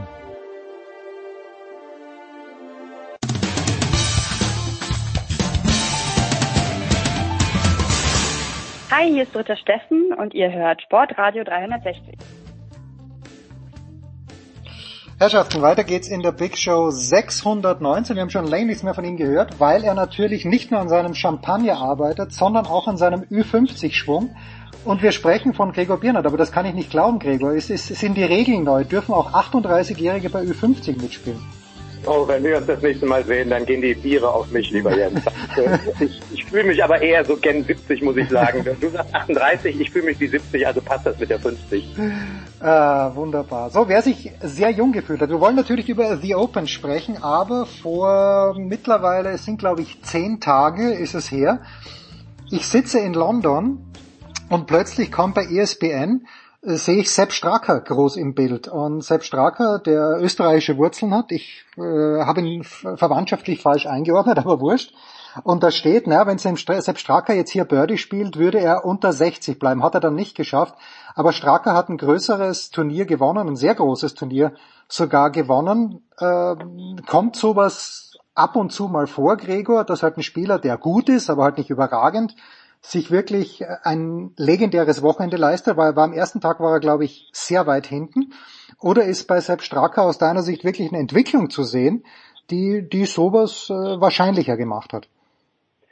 Ja, er hat, er hat als erster Österreicher im letzten Jahr, meine ich, war es in, in Florida die Honda Classic gewonnen, als erster Österreicher, der überhaupt auf der PGA Tour gewonnen hat. Der äh, ist in Amerika zum zum College gegangen und deswegen bringt man ihn vielleicht auch so ein bisschen mehr mit den USA in Verbindung. Also er ist gebürtiger Österreicher, aber ich meine, die Familie ist schon, als er noch Jugendlicher war, dann in die USA gegangen. Deswegen ist er, ist er schon wahrscheinlich gefühlt auch so ein bisschen, ja. so ein bisschen einamerikanisiert. Ähm, oh, neues Wort, ich weiß gar nicht, wird es wahrscheinlich so nicht geben, aber okay, also die, Zuhörerinnen und Hörer wissen, was ich meine. Der hat sich, ähm, der hat sich tatsächlich so spannend hochgespielt bei dieser John Deere Classic, von der du gesprochen hattest. Also es war sein zweiter Sieg ähm, und wenn man sich so die Ergebnisse der letzten Monate anschaut, Gott hat sich vielleicht nicht unbedingt angebahnt, hat aber konstant gespielt und hat dann mit einer 73 angefangen. Das heißt, er war irgendwo außerhalb der Top 130 nach Tag 1 dann hat er in der zweiten Runde zehn Schläge besser gespielt. In der dritten hat er nochmal eine 65 gespielt und dann diese 62. Du sagtest er hat dann Doppelbogie aufgehört. Also der einzige schlechte Schlag, den er da auf der 18 gemacht hat. War ins Wasser, glaube ich. War ins Wasser, genau. Ja. Mit, auch noch mit einem kurzen Eisen. War total ärgerlich. Aber er hatte dann letzten Endes doch ähm, so viel Vorsprung und die Verfolger hinter ihm. Und da ähm, hätte ich sogar gedacht, dass der ein oder andere Brandon Todd war dran, dass der das Ganze eventuell noch nutzt und in den Playoff geht. Aber also ums kurz zu machen, Sepp Stracker hat gewonnen und ist, nee, das ist, das ist ein Typ, der, der alles kann, der, der, bei dieser 62 auch wirklich sensationell abgeschlagen hat und ein super kurzes Spiel, Putts sind gefallen, also alles, was einfach irgendwie so dazugehört, um, um so eine Runde zu spielen. Und ähm, da er das schon vorher gemacht hat und da einmal 63 und einmal 62 in einem und demselben Turnier gespielt hat, ist es einfach echt bärenstark und deswegen eigentlich schon keine große Überraschung mehr bärenstark auch in den letzten Tagen und Wochen, was heißt in den letzten Jahrzehnten, muss man fast sagen, Bernhard Langer, der, äh, glaube ich, einen Rekord aufgestellt hat mit den meisten äh, Turniersiegen auf der Senior PGA Tour. Wird denn Bernhard Langer jene Anerkennung zuteil in Deutschland, die er verdient hat? Weil ich glaube, die Amerikaner lieben ihn.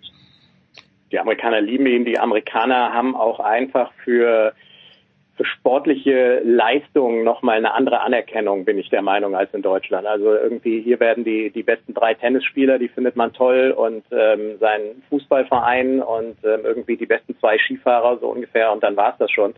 Ähm, und ähm, in Amerika sind die einfach irgendwie echt breiter aufgestellt und gerade so dieses Senior-Ding, ich glaube, in Deutschland schmunzeln die Leute immer noch über den, also oder sagen wir die breite Masse über den Golfsport an sich. Äh, und wenn dann auch noch einer mit 65, der in einer Liga der über 50-Jährigen spielt, gewinnt, dann kommt das bei den Leuten einfach nicht an. Das ist mhm. in meinen Augen irgendwie so eine so eine schön gesunde äh, Verbohrtheit ist mir mittlerweile aber auch, muss ich ganz ehrlich sagen, ist es mir echt so wurscht, weil ich werde immer noch irgendwie angesprochen, ja, und ist Golf denn, ist das denn, keine Ahnung, das ist ja eher wie Snooker oder was weiß ich was. Also einfach irgendwie so der Respekt vor vor richtig starken Sportleistungen außerhalb mal vom geliebten Fußball in Deutschland ähm, ist, ist übersichtlich in einer breiten Masse zumindest. Da gibt es natürlich immer die Ausnahmen.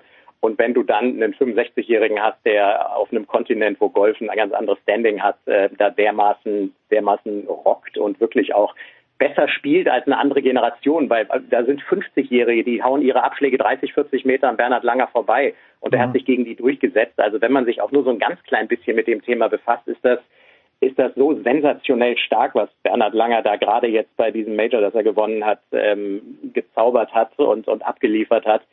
Geht, geht bei uns, äh, geht bei uns unter, aber egal, der hat seine große Fangemeinde in den USA und da wird eben auch der, äh, der passende Respekt zuteil und ähm, dagegen ist, ist Deutschland eher ein kleiner, nicht ganz so bedeutender Golfmarkt.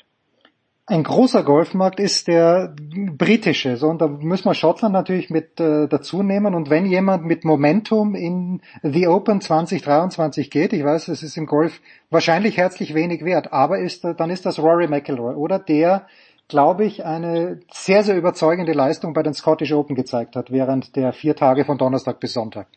Ja, absolut. Und äh, man, man, Rory McIlroy muss sich ja mittlerweile schon anhören, als einer der weltbesten Spieler jetzt seit neun Jahren kein Major mehr gewonnen zu haben. Und mhm. 2014 hat er die Open gewonnen. Seine, was war seine einzige? Und die auch noch in Hoylake, also Royal Liverpool, da wo sie dann ab, ja. ähm, ab heute spielen. Ähm, und dann hat er noch die Scottish Open genau am Sonntag gewonnen und das mit zwei mit zwei sensationell guten, äh, herausragenden Schlägen auf den letzten beiden Löchern, was ja immer so ein hier und da ein bisschen gefehlt hatte zuletzt. Da hat man schon gedacht, mein Gott, hat er jetzt irgendwie so einen Typ wie Rory McIlroy langsam so ein bisschen Nerven, wenn es drauf ankommt. Aber da hat er alle eines Besseren belehrt und ähm, hat wirklich mit ähm, mit Birdies da am Schluss das Ding noch gewonnen. Das war ähm, das war schon schon so, wie es zustande gekommen ist, sehr beeindruckend und dann noch gepaart damit, dass er eben im, im Royal Liverpool schon die Open gewonnen hat und ihm der Platz dann offensichtlich jetzt nicht so ganz fremd ist. Ähm, spricht schon äh, auf jeden Fall mal wieder für ihn, aber hat natürlich eine eine wie immer bei Majors eine Wahnsinnskonkurrenz von, was weiß ich, Scotty Scheffler und John Rahm. Hm. Patrick Kentley ist da oben, Cameron Smith, der auf der Lift-Tour spielt und da aber auch richtig gut. Also da sind halt so viel, äh, wie, wie bei jedem Golfturnier, wo über 150 starten, du musst am Ende ähm, an jedem Tag auch ein, zweimal das Glück haben, dass so ein 8-Meter-Putt nicht auslebt, sondern fällt. Und das sind dann echt die Kleinigkeiten. Aber prinzipiell von der aktuellen Form her und, und äh, von, wie gesagt, dadurch, dass er, dass er auf dem Platz schon gut gespielt hat, äh, natürlich einer der totalen Top-Favoriten. Weil du gerade Patrick Kentley ansprichst, der ist mit äh, Brooks Kepka in einen, in einen Threesome gelost worden oder zugeteilt worden und Kepka hat sich, glaube ich, äh, bei den bei den PGA Championships oder nee, es war in, in Augusta drüber aufgeregt, wie langsam Kentley spielt. Haben die Sportler da ein kurzes Gedächtnis äh, oder erwartest du so ein bisschen eine Heckelei, wie man in Deutschland sagt? Oder in also Österreich immer? Ich finde ja jetzt grundsätzlich mal, also die die Gruppen werden ja zusammengestellt, die werden ja nicht ah. gelost. Da spielen so die Besten äh, spielen äh, spielen miteinander und dann wird äh, hinten raus bei nicht ganz den bekannten Namen wird irgendwie so ein bisschen auch äh, zugesetzt, was die, ähm, dann kommt ein Amateur zu, zu einer der, der so semi-bekannten Gruppen. Also auf jeden Fall werden die zusammengestellt. Und das, es ist nun so bekannt, dass Kafka eher ein schneller Spieler ist und dass er so einen Hals hat auf das langsame Spiel von Patrick Kentley, dass jetzt bei, lass mich kurz gucken, bei 52 Gruppen genau Brooks Kafka und Patrick Kentley zusammenspielen. Das ist, glaube ich, vom, äh, Veranstalter vom Royal and Ancient Golf Club, äh, glaube ich, auch schon so eine kleine Spitze gegen den abtrünnigen Liv-Spieler Brooks Köpker. Also das finde ich erstmal irgendwie schon, schon fast ein bisschen frech, dass sie die genau zusammenpacken.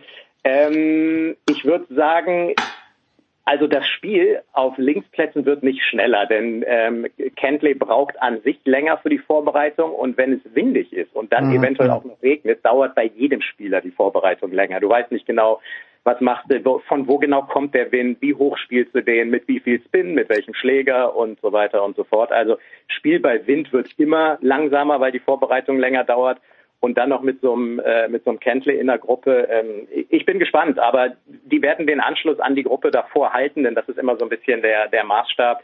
Äh, und wenn die zu groß wird, dann ähm, wird dann Referee auflaufen. Also ich kann mir jetzt nicht vorstellen, dass es da zu großen Lücken, Querelen und Diskussionen kommt. Aber ich finde es schon, schon irgendwie an sich lustig, dass die beiden es an den ersten zwei Tagen da miteinander zu tun haben werden. Ja, also Sepp Stracker ist vertreten, aber Gregor, und da bin ich jetzt ein kleines bisschen erstaunt, weil ich, ich, ich sage es ganz offen, mit Ausnahme von Marcel Siem habe ich von keinem der anderen drei Deutschen bislang was gehört. Wer ist Tiger Christensen? Tiger Christensen ist ein, ähm, ein jetzt mittlerweile ist er, nee, der ist noch Amateur, genau. Der hm. startet da als, äh, als Amateur. Das ist der Sohn von Alex Christensen. Äh, das ist so ein ganz, äh, was heißt wohl, es ist ein ganz bekannter DJ und Musikproduzent und der ist ähm, unheimlicher Tiger-Fan gewesen mhm. und hat sich gedacht, Mensch, mein Sohnemann, dem, dem ich habe das Gefühl, der könnte irgendwie im Golf auch mal was reißen. Und es ist tatsächlich okay. so, dass der Name von so ein bisschen Vorbild war von, von Tiger Woods. Ähm, der hat sich qualifiziert, auch sehr beeindruckend qualifiziert im Vorfeld. Da kann man mal gespannt sein. Und der spielt lustigerweise unter anderem mit Marcel Siem zusammen und noch einem südafrikanischen ähm, Qualifikanten, Martin Rower. Ähm, und dann haben wir noch, also dann, dann sind wir schon mal bei den bei den zwei Deutschen. Bei Sepp Stracke hatten wir als Österreicher und Yannick Paul ist auch qualifiziert. Ja, der ja. hat ja, ähm, der der kommt ja unter Umständen sogar noch für den Ryder Cup in Frage. Hat letztes Jahr auf Mallorca sein erstes DP World Tour Turnier gewonnen ist, ähm, ist in einer richtig guten Form, musste in München leider leider absagen, weil er weil er verletzt war und äh, Rückenprobleme hat. Und dann haben wir mit Hurley Long noch einen, der hat so ein bisschen das Pech, dass er in der ersten Runde als letzter startet. Also um okay. 16.16 Uhr 16 der Tea Time hinten raus. Dann hast du irgendwie den Dreivierteltag schon hinter dir und ähm, musst dann noch mal viereinhalb, fünf Stunden Golf spielen. Das ist jetzt ein bisschen undankbar, aber also Hurley Long haben wir auch noch dabei. Ein paar, ich weiß gar nicht, ob wir schon mal so viel, so viel deutsche Profis beim, beim Major dabei hatten. Ich laufe gerade, wenn ich das so überfliege, eher nicht. Ähm, von daher ähm, ganz interessant zu sehen, wie die sich so schlagen. Ja, also dieses Threesome von dir angesprochen mit Patrick Kentley, Brooks Kepka und Scotty Scheffler. Ortszeit, ne, stimmt gar nicht. Moment. Hideki Matsuyama ist ja da. Das Scheffler ist eins danach. Die beginnen um 9.36 Uhr Ortszeit, wenn ich es richtig sehe. Das äh, Threesome, das mich am meisten abholt, ist das mit Rory McElroy und das ist um 15.59 Uhr äh, deutscher Zeit und der spielt mit John Rahm und mit Justin Rose. Das äh, schaue ich mir gerne an. Und äh, die ja, das auch, also Sie, Sie haben da auch, das, das machen Sie auch bewusst. Also Sie starten ja normalerweise bei, bei großen Profiturnieren, die jetzt nicht Majors sind, ähm, meistens von der 1 und der 10 in so hm. zwei in, in so zwei Partien. Also erstmal die Hälfte des Feldes startet morgens, äh, dann ab 7 Uhr von der 1 und der 10 und wenn die so langsam durch sind, dann starten mittags ab 12 startet die zweite Hälfte und bei der Open ist es traditionell so, dass alle von der 1 starten und ähm, dann, dann geht das eben von morgens 6.35 Uhr müssen die ersten auf dem Platz. Das ist auch herrlich, weil dann steht der Wecker, glaube ich, so auf, auf 4 Uhr oder so, halb vier eventuell. Und dann hinten raus bis 16.16 Uhr 16 und dann lassen sie ähm, so die, die, die erste Hälfte der, der Prominenz quasi, die startet genau wie du gesagt hast, 9.36 Uhr Ortszeit, bei uns 10.36 Uhr dann mit Kepka und Fleetwood spielt und Cam Smith dahinter noch Shane Lowry, Ricky Fowler, Robert McIntyre, der letzte Woche in Schottland Zweiter geworden ist, auch eine unheimlich spannende Gruppe. Und ähm, und dann kommt so, dann kommt die nächste die nächste Riege an bekannten Spielern und das sind dann eben ein paar Stunden später McElroy, Rahm und Rose, so dass man quasi den ganzen Tag über die Weltbesten auch wirklich im Bild hat. Und wir zeigen ja, glaube ich, 13,5 Stunden an den ersten beiden Tagen live von der Open. Mal ganz davon abgesehen, dass ich mir hier gerade schon das Feed anschaue vom, von der Range, wo sie Interviews führen. Also das ist wirklich so eine Open XXL bei Sky, das, äh, das macht schon Spaß. Man kann den ganzen Tag einschalten und siehst einfach immer Live-Golf. Das werde ich auch machen. Und weil du ihn gerade angesprochen hast, Ricky Fowler, ich habe äh, in Wimbledon mich mal hingesetzt, in eine Pressekonferenz von Madison Keys und ein bisschen vorbereitet bin ich dann ja auch und denk mir, also für das, was sie kann, Madison Keys, das ist ja Wahnsinn, ähm, dass die nur sieben Titel gewonnen hat in ihrer Karriere, ist äh, Ricky Fowler derjenige Golfer, wo der Output zu dem, was er kann, von den aktuell tätigen, aktiven Profis mit am schlechtesten ist, weil den gibt schon so lange und er hat auch in diesem, er hat in diesem Jahr, glaube ich, mal was gewonnen und haben mir gedacht, das kann ja nicht sein, dass er, dass er erst der sechste Titel war oder so ähnlich. Ja, ja, der hat vor, vor kurzem, also vor, vor ein paar Wochen Robert Mortgage Classic, da hat er gewonnen. Mhm. Das hat sich aber so, das bei ihm hat sich echt so ein bisschen schon angebahnt. Der war auf einem, ähm, auf einem richtig guten, positiven Weg. Der ist schon Sechster geworden vor beim Memorial, großes Turnier Neunter und dann bei der US Open geteilter Fünfter. Ähm, dann nochmal bei einem Turnier geteilter 13. Das sind echt gute Platzierungen. Und äh, bei ihm war der Sieg wirklich auch so ein bisschen logisches Ergebnis aus der Entwicklung zuletzt. Ähm, ja, der ist, äh, da, da gab es früher schon äh, schon so ein paar Spieler, so ein Charles Howell der Dritte, der ist mittlerweile ein bisschen älter als ähm, äh, als Ricky Fowler, Ricky Barnes, das sind alles so Spieler, das geht so ein bisschen in die Richtung, die haben zwei, drei, vier Mal gewonnen, aber galten damals zu Beginn ihrer Profikarrieren und gegen Ende der Amateurkarriere eigentlich schon so als äh, Kandidaten für 10, 15, 20 Titel. Hängt da vielleicht noch so ein bisschen hinterher, aber da sieht man, und das macht das Ganze ja auch immer irgendwie ganz interessant, oder hält es, hält es spannend und, und unvorhersehbar, weil du einfach dann, du kannst das Talent haben, es kann eigentlich alles passen und am Ende gewinnst du einfach nicht, weil du immer wieder einen vor der Nase hast und du vielleicht irgendwie auf Loch 17 dann den 5-Meter-Putt zum Birdie eben nicht lochst, aus welchen Gründen auch immer. Aber auf jeden Fall ist Ricky Fowler äh, einer, von dem man sicherlich ein paar Siege mehr erwartet hätte, aber der ist jetzt, der, der ist jetzt auch irgendwie, was ist er in seinen Anfang 30ern oder so. Also der, der hat noch ein paar, paar Jährchen und vielleicht Jahrzehnte vor sich und äh, kann da noch ein bisschen abräumen.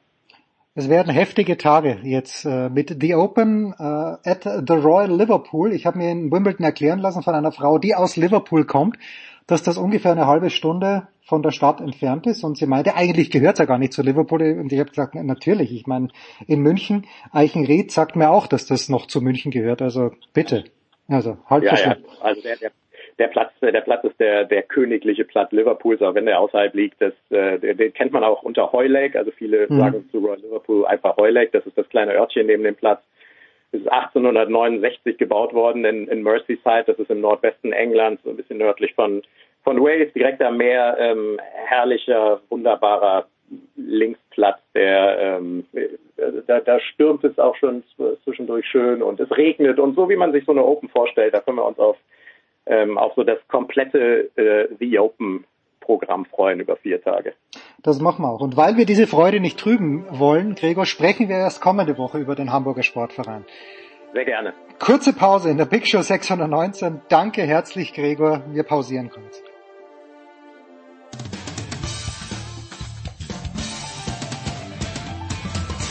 Hallo, Sie hören Christoph Daum, Sportradio 360.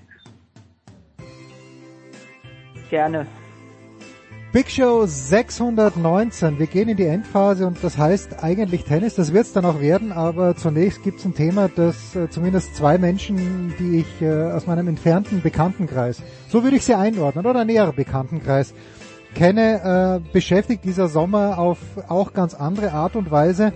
Da ist zum einen Sascha Bandermann, der mir vor zwei Tagen sagt, Grüße aus Wien. Ich habe keine Ahnung, warum er in Wien war, aber natürlich Session warst du in Wien, um den Boss zu sehen. Schönen guten Morgen.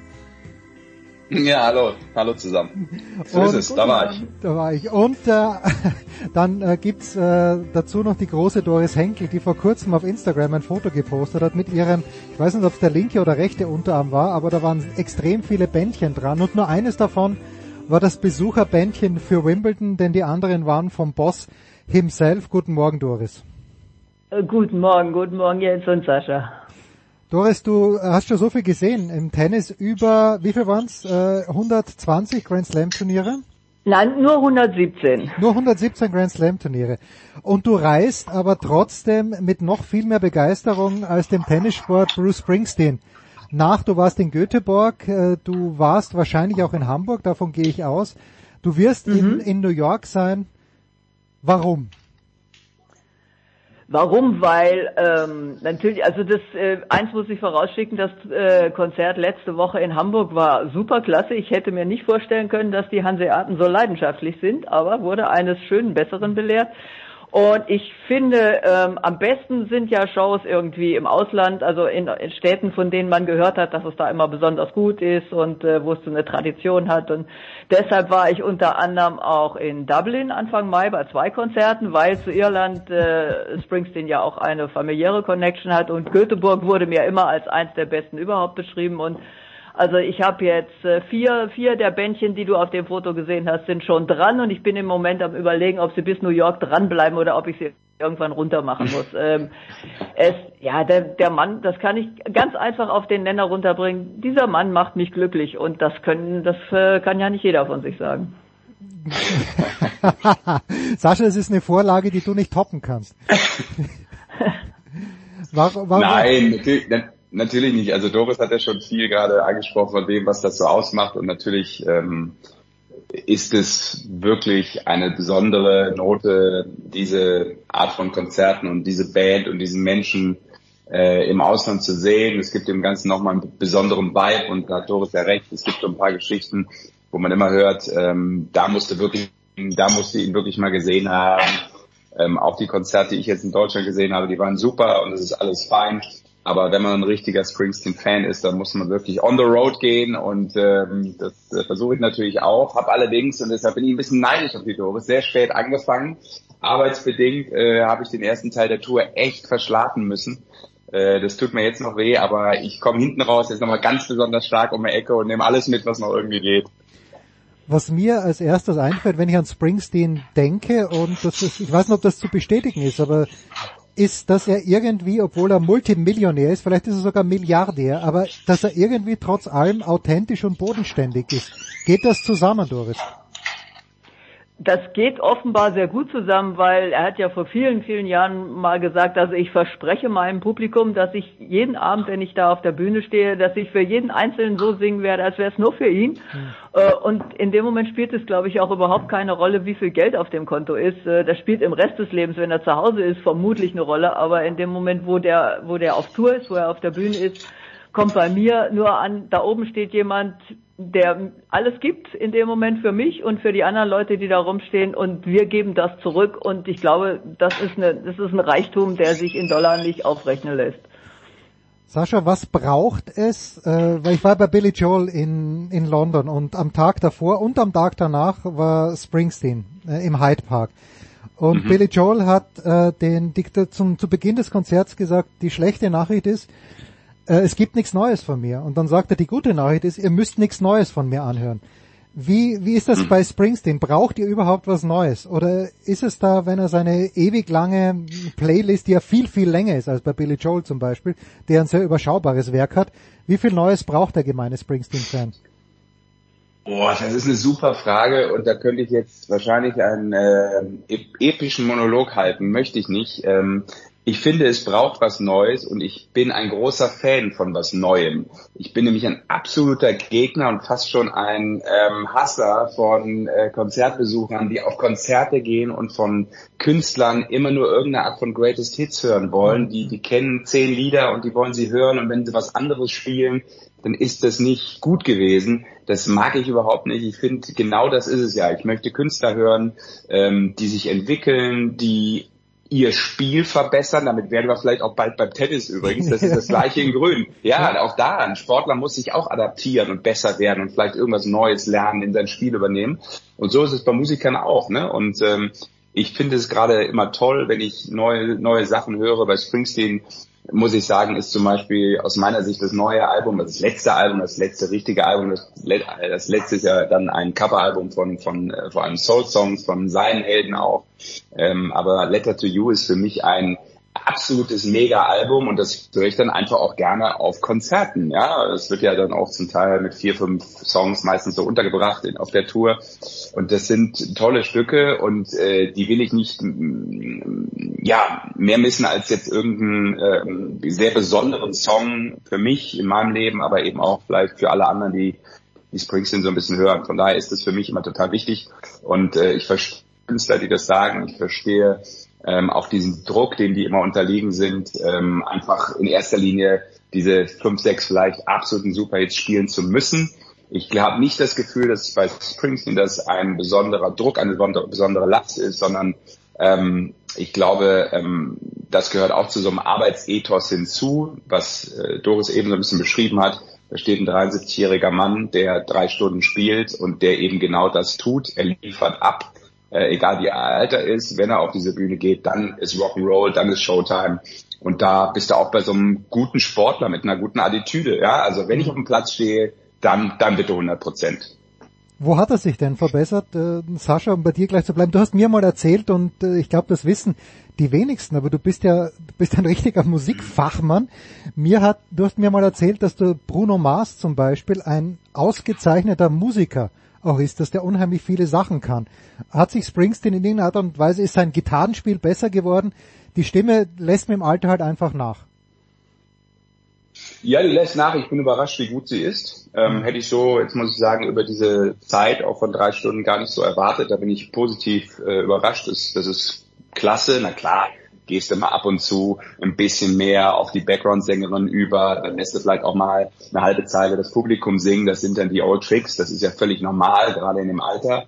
Aber das ist sehr, sehr gut. Ich finde, ich finde, dass er ähm, sich jetzt, ich kann nicht beurteilen, ob sein Gitarrenspiel besser geworden ist. Ich kann, ich, dafür wäre ich dann auch äh, der, der falsche Fachmann.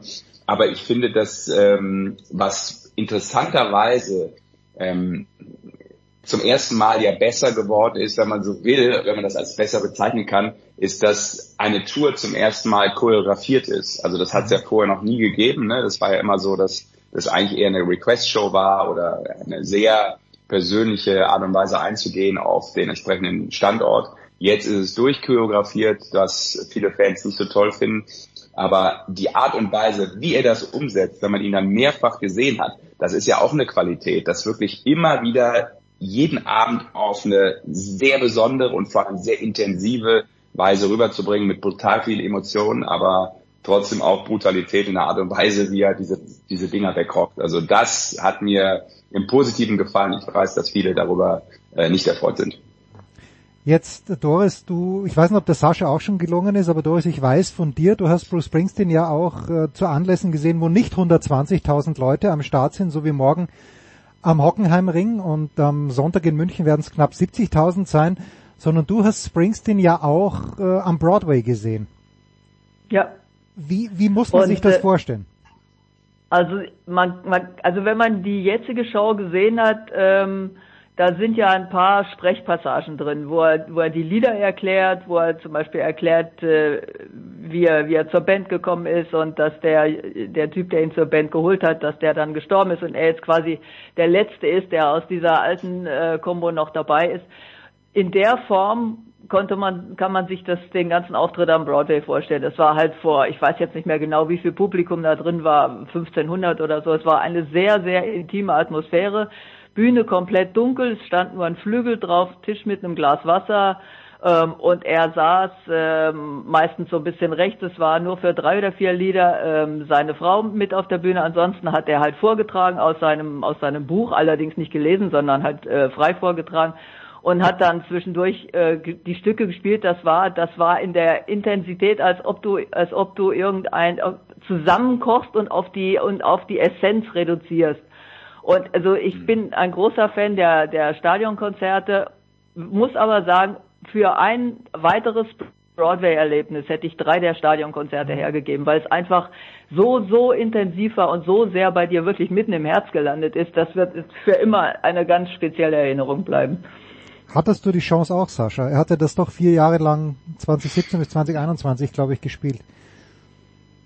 Ja, zwei Saisons waren es letztlich. Ah, ähm, okay. Nee, ich, ähm, ich äh, habe die Chance natürlich gehabt. Ich habe sie ähm, ich habe sie einfach äh, nicht genutzt. Ich muss sagen, das ist natürlich der größte Elfmeter in meinem Leben, den ich auch nicht verwandelt habe.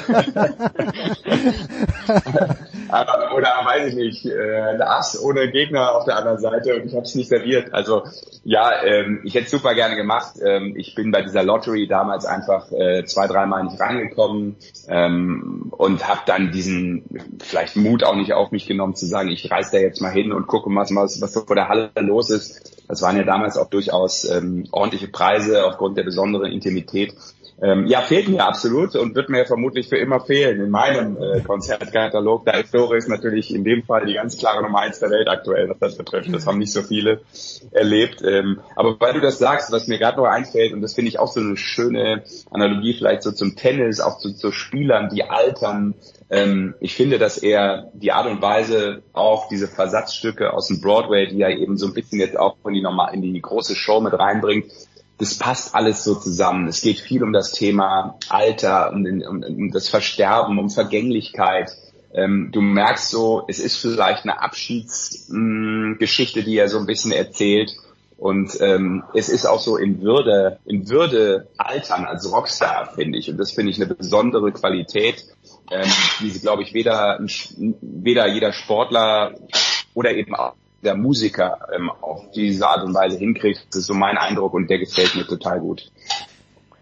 Wenn ich da eben noch mal was dazu sagen darf, also das Thema Alter, das fand ich jetzt auch faszinierend, also wenn man ihn beobachtet, wie er sich auf der Bühne bewegt, wie er zum Beispiel diese kleine Treppe raufgeht, manchmal, das wirkt schon sehr mühselig. Im Moment erinnert er mich ein bisschen an mich, weil ich bin gerade mit einer Krücke unterwegs. Mhm. Also er ist jetzt nicht mehr der, der allerbeweglichste, aber in dem Moment, wo, wo gesungen wird, wo die Musik erscheint, wo er, wo er performen kann oder so, da denkt man darüber nicht mehr und da siehst du das auch nicht mehr, weil also alles, was oberhalb der Gürtellinie ist oder das ist so intensiv wie eh und je. Ich finde zum Beispiel auch, dass die Stimme so manchmal so, so kleine Brüche hat, das finde ich eher noch reizvoller als vorher, äh, dass das also manchmal ein bisschen wegkippt und dann wird, wird es nochmal ein bisschen kratziger, also das finde ich also besonders klasse. Also man sieht das Alter, wäre ja auch merkwürdig, wenn man es ihm nicht ansähe, aber es stört ja überhaupt nicht. So, wie, was wird der Konzertsommer Sash für dich noch bringen? Wirst du am Sonntag im Olympiastadion sein? Ja, ich äh, werde natürlich auch äh, den Hockenheimring mitnehmen. Äh, ich werde ah. München selbstverständlich mitnehmen und dann natürlich auch das äh, Abschlusskonzert der Europatour in Monza, also sprich Mailand und äh, dann war es das erstmal für mich. Und dann muss ich äh, mal gucken, wie ich familiär hier vielleicht noch auch äh, Trip in die USA durchdrücken kann. Bisschen East Rutherford oder was ich auch geil finde, Wrigley Field. Er spielt auch in Chicago. Äh, also als Baseball-Fan wäre Wrigley Field natürlich ganz, ganz überragend. Doris, ich weiß, du bist in East Rutherford eingebucht. Sonst noch was? Ja, ähm, nee, leider jetzt danach nicht mehr, weil also als man die Karten bestellen konnte, habe ich gedacht, okay, du hast jetzt schon vier in Europa, dann noch eins dazu. Ähm, jetzt lass es erstmal, was mich jetzt ärgert, weil man kriegt natürlich noch Karten, aber äh, zu welchem Preis. Aber ähm, ich gehe sehr davon aus, ja. dass diese Tournee ja nicht zu Ende sein wird im Dezember, sondern dass sie nach Australien weitergeht. Das hat er ja auch schon mal irgendwo angedeutet. Und da ich Anfang nächsten Jahres vorhabe, auch wieder in Australien zu sein, bin ich mir ziemlich sicher, dass man da weitermachen kann mit Nummer 5 oder 6 oder 7. Unglaublich. Gleich zum Tennis nach einer Pause.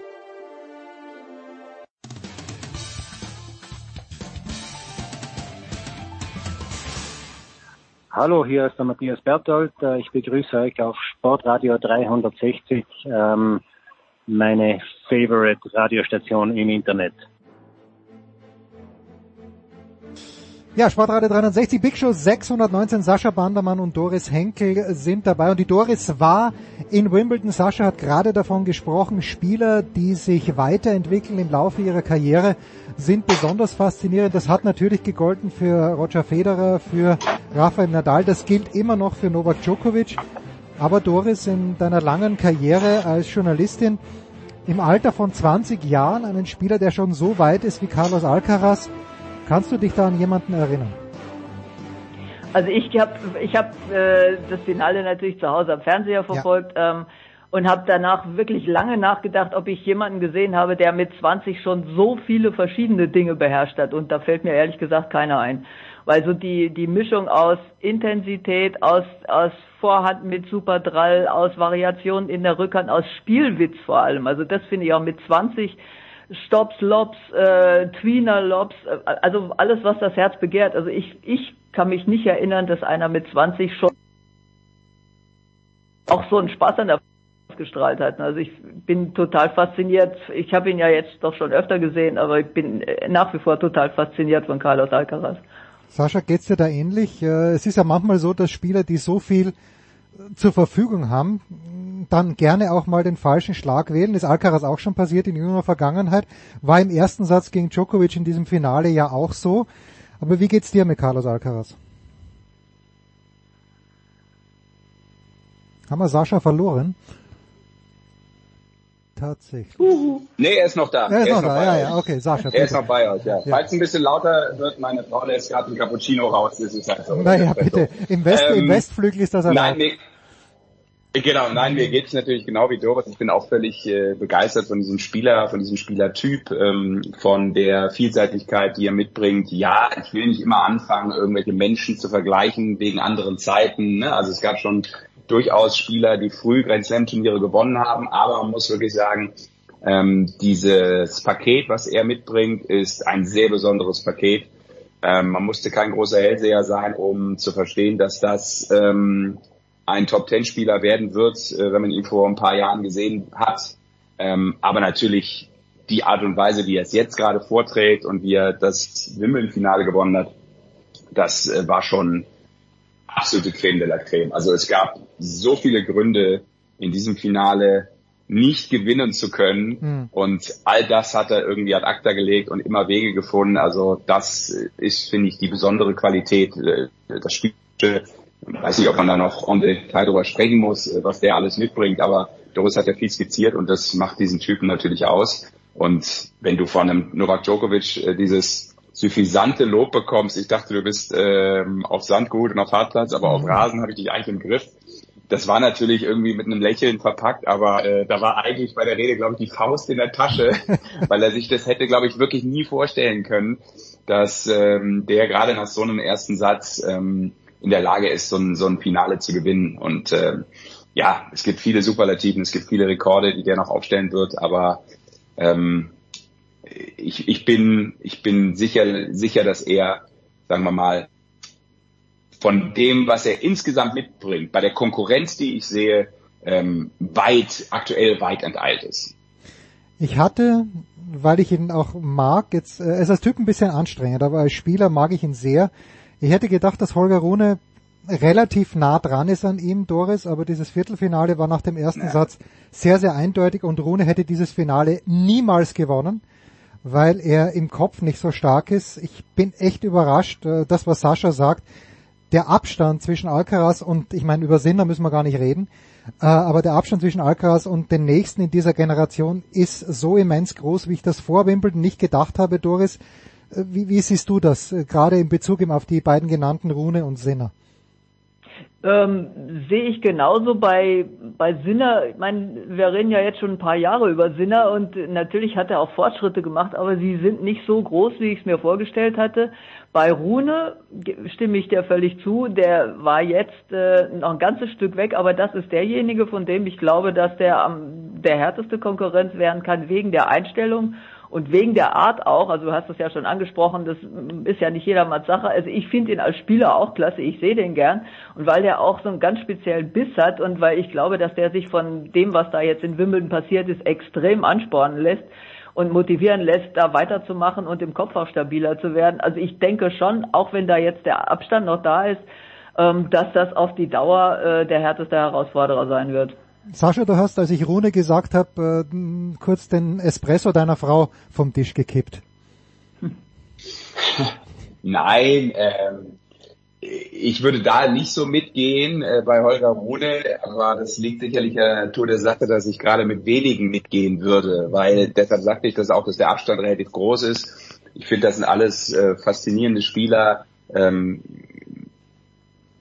Sinner wird immer wieder darüber gesprochen und ich muss sagen, boah, macht das Spaß, dem zuzuschauen. Das ist für mich als Spieler, ähm, ja, würde ich immer für bezahlen, ja, wenn ich ein Match von dem sehen kann.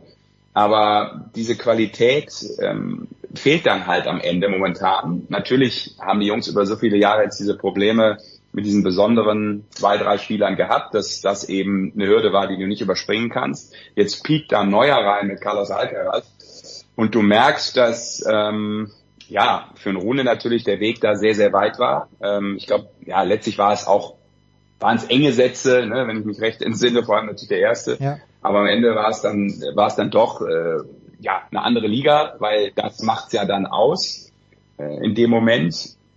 Und dementsprechend sehe ich äh, diese Tsitsipas äh, dieser Welt äh, gerade ganz, ganz weit weg. Also zumindest von von einer Qualität vielleicht auch drei, vier oder fünf von diesen großen Dingern mal zu holen. Und leider aus deutscher Sicht. Also Sascha Zverev übrigens auch, ja. Ja, ja, auch, bitte. Natürlich, habe ich vergessen. Schließe absolut, nein, nein, absolut richtig. Ja. Genau, den, den muss ich natürlich dann auch noch nennen, ja. Ja, also wie lange denkst du, äh, Doris und, und gern auch Sascha, die Frage dann gleich weiter, aber Doris, wie lange denkst du, und Sascha selbst hat das in Wimbledon ja gar nicht mehr gesagt, dass er sich als Rekonvaleszent sieht, dass äh, eben, dass er immer noch in seiner Comeback-Saison ist ich fand das, äh, ich fand es erstaunlich, wie glatt er gegen Berrettini, der natürlich unfassbar serviert hat an diesem Tag, rausgegangen ist. Aber ebenso erstaunlich, dass Berrettini dann zwei Tage später oder einen Tag später gegen Alcaraz zwar den ersten Satz gewinnt, aber dann komplett chancenlos war. Siehst du noch Perspektiven für Sascha? Äh, Im Moment tue ich mich da wirklich schwer, weil ich, also na, natürlich war diese Verletzungsphase, erstens war es wirklich eine, eine ganz böse Verletzung, es hat lang gedauert äh, und man kann es vielleicht immer noch nicht wieder vergleichen, wie es vorher war. Aber ich sehe bei ihm einfach die Entwicklung nicht so, weil also er ist mir, der ist mir taktisch ähm, einfach weit zurück äh, in seiner Bereitschaft, neue Dinge äh, äh, auszuprobieren, Dinge zu verbessern. Ich sehe da keinen großen Fortschritt. Wenn es läuft, dann spielt er dich auch mal vom Platz, aber aber er ist, ist viel zu leicht aus, aus der Balance zu bringen und also auch vor allen Dingen so die Vielfalt im Spiel, die geht mir bei ihm komplett ab und ich, ich sehe im Moment ehrlich gesagt keine Entwicklung. Also man unterhält sich ja oft drüber, auch so in, in Fachkreisen, wird das noch was? Also vor, wenn du mich vor zwei Jahren gefragt mhm. hättest, gewinnt Sascha Zverev ein Grand Slam Turnier, hätte ich gesagt, er ist einfach zu gut, um es nicht zu tun, aber ich muss gestehen, dass ich so in letzter Zeit doch ins Zweifeln komme. Sascha? Ja, ich, ich glaube schon, dass er natürlich ein Grand Slam Turnier gewinnen kann, weil da spielen so viele ja, Umstände mit rein. Wir, ja, genau, genau. Ich sag ja, ähm, das, das weiß ich, dass du das weißt und sicherlich auch glaubst und denkst. Ähm, es muss aber einiges zusammenkommen. Also ich wollte damit auch nur einordnen, ich habe auch nicht das Gefühl, dass es automatisch funktioniert qua seiner eigenen Stärke. Ne? Also egal wie die Draw ja. ist, ähm, egal wie das Wetter ist, egal welcher Bodenbelag ist. Das würde ich so ein bisschen einschränkend noch äh, versuchen einzuordnen. Ansonsten klar ist die Qualität da, das zu gewinnen, ähm, sei es jetzt in einem oder in drei Jahren. Das ist, glaube ich, dann gar nicht so entscheidend und vielleicht sind es auf einmal dann auch doch noch zwei, drei. Aber was mir so ein bisschen abgeht und das ist ähm, Vielleicht ist das auch ein bisschen populistisch jetzt, aber es ist für mich ein ganz wichtiger Gedanke und da spielt Sascha Zverev auch mit rein. Ich finde, dass diese private und auch ähm, ja die private Situation und auch eine Situation rund um sein Team für mich ein schwieriges Verhältnis darstellt, um wirklich final bei solchen Dingen auch dann erfolgreich zu sein. Ähm, das trifft aber übrigens nicht nur auf Sascha Zverev zu, ähm, das trifft auch auf einen einen Tsitsipas zu, wo ich nicht sehe, dass da eine Entwicklung stattfindet mit äh, in diesem besonderen väterlichen Verhältnis, was aus meiner Sicht völlig toxisch ist. Ähm, da kannst du zwei, drei Spieler nennen, bei denen ich das ähnlich sehe. Und wenn du dann mal auf die Großen guckst, ähm, über die wir so viele Jahre jetzt gesprochen haben, wie klar da immer alles strukturiert war, mhm. sowohl in diesem Bereich Coaching, Beständigkeit im Staff, ähm, auf der privaten Ebene, das war alles eben immer ganz klar auf Erfolg strukturiert. Und so war auch alles andere geordnet. Und das sehe ich bei einigen Spielern nicht. Ich will nicht sagen, dass es der ausschlaggebende Grund als solcher ist, aber ich finde, es ist ein wichtiges, sehr wichtiges Element heutzutage im Profitennis. Und da fehlt mir bei Sascha Zverev auch so ein bisschen diese Klarheit. Ja, so eine Klarheit zu sagen, das ist mein Weg und mir sind jetzt irgendwie diese zwei Hasen, die auch noch alle ganz toll aussehen, äh, gerade egal, sondern es geht mir um Tennis und ähm, dafür brauche ich vielleicht auch noch ein bisschen Assistenz im Bereich Coaching. Ähm, geht's nur mit meinem Vater? Ich habe es probiert, ja, aber wie, wie, wie intensiv hat er es denn wirklich probiert? Ne? Und das ist etwas, was ich gerade nicht sehe und das ist sehr schade, weil er damit, glaube ich, einfach viel liegen lässt in den, in den letzten Jahren. Gerade das ist ja 100 Prozent Zustimmung. Ja. Naja, das ist ja gerade bei Carlos Alcaraz komplett klar strukturiert. Also was weiß man, was der privat macht? Ich weiß nichts, aber ab und zu was auf Instagram, aber dass Juan Carlos Ferrero da den, äh, den Ton angibt und dass er den, den Takt angibt, dass er das gut macht, das hätte bei Zverev auch funktionieren können. Aber in dieser Konstellation geht's nicht. Und ich, Doris, habe aber schon mir gedacht, äh, 2019, als Federer diese beiden Matchbälle vergeben hat, ist für mich ja, da, da ist ganz viel gestorben in mir. Und ich habe mir gedacht, ich werde mich nie mehr über, über irgendwas im Tennis aufregen, mache ich auch nicht mehr. Aber ich muss sagen, die, ich muss auch sagen, bei dieser Rede, die Djokovic gehalten hat, auch wenn er die Faust in der, in der Hose gehabt hat, aber ich fand das dann schon, ich fand das gut, ich fand es fast groß, was er da gesagt hat, dass er auch ein paar Finals hier gewonnen hat, die er vielleicht nicht, nicht hätte gewinnen sollen. In dem Moment, ich fand das ehrlich, ich fand es auch äh, in Richtung Alcaraz, das was Sascha gesagt hat, also für mich ist Djokovic schon mindestens faszinierend. Ich werde nie ein Fan werden, aber er ist als Person, als Spieler auch, es, er ist mindestens faszinierend, Doris. Wie geht's dir mittlerweile mit dem Novak? Ähm, genauso wie dir. Also zum Beispiel die Rede, die er in Paris gehalten hat, fand ich sehr authentisch, die jetzt in äh, Wimbledon auch und gerade den Punkt, den du angesprochen hast, äh, dass er zugegeben hat, das ein oder andere Spiel gewonnen zu haben, das eigentlich nicht mehr auf seiner Liste stand das muss man dann in so einem Moment auch äh, erstens, es muss einem einfallen und mhm. zweitens muss man dann muss man den Mut haben, das auch so rüberzubringen. Äh, also du hast es super gut beschrieben, fasziniert auf jeden Fall äh, und auch wie, wie die Bereitschaft, die er da mitbringt, immer noch was rumzutüfteln und hier noch ein Quäntchen rauszuquetschen und da noch was Neues zu machen. Ähm, man hat halt einfach so seine Lieblinge, aber man kann natürlich überhaupt nicht dran vorbei, das zu bewundern, großartig zu finden und alle Hüte zu ziehen. Also anders geht's ja gar nicht. Sash abschließend noch zur Nole. Ja, also ich habe da auch immer äh, ganz großen Respekt, das hast du gut beschrieben, Doris auch. Ähm, mir geht's ähnlich, ich fand die ähm, Rede in Paris auch schon bockstark. Ähm, vielleicht eine Nummer einfacher, ähm, wenn, wenn du gewonnen hast. Ja, ja. Auf der anderen Seite fand ich die andere eben auch nicht minder schlecht, äh, ganz im Gegenteil, aber echt viel Tolles drin. Und äh, ich glaube, dann geht's vielen, die es nicht so mit Novak Djokovic halten, immer so vom Gefühl, dass du denkst, Mensch, ah, okay, das ist ja doch ein Mensch so ungefähr. Ne? Also ja, der hat hier doch diese ganz besondere sympathische Seite. Ähm, und dann kann man einfach immer nur dran denken und sagen, okay, das, was er auf dem Tennisplatz darstellt, ist halt oft was anderes. Ähm, ich fand eben auch zum Beispiel diese Geschichte mit dem Schläger gegen den Netzpfosten, ähm, diese besondere, dieser besondere Ausbruch, ähm, fand ich eigentlich korrekt, dass er das Match dann nicht gewinnt. Weil normalerweise kannst du bei so einem Ausbruch als Spieler, der er ist, in so einem großen Finale diese Emotionen so nicht mehr in die richtige äh, Bahn lenken. Also äh, ich fand, das hatte dann Hand und Fuß, dass er das nicht gewinnt. Ähm, ich glaube, er weiß auch, dass das ein Moment war, der ihm so nicht passieren darf. Äh, umso mehr war er vielleicht danach so ein bisschen mehr humble, so, so, mhm. so auf dem Boden, weil er wusste, okay, er hat heute gegen einen verloren, der mir das Leben so schwer gemacht hat, dass ich einfach nicht der Novak Djokovic am Ende sein konnte, der in so, so vielen Endspielen am Grand Slam Turnier war.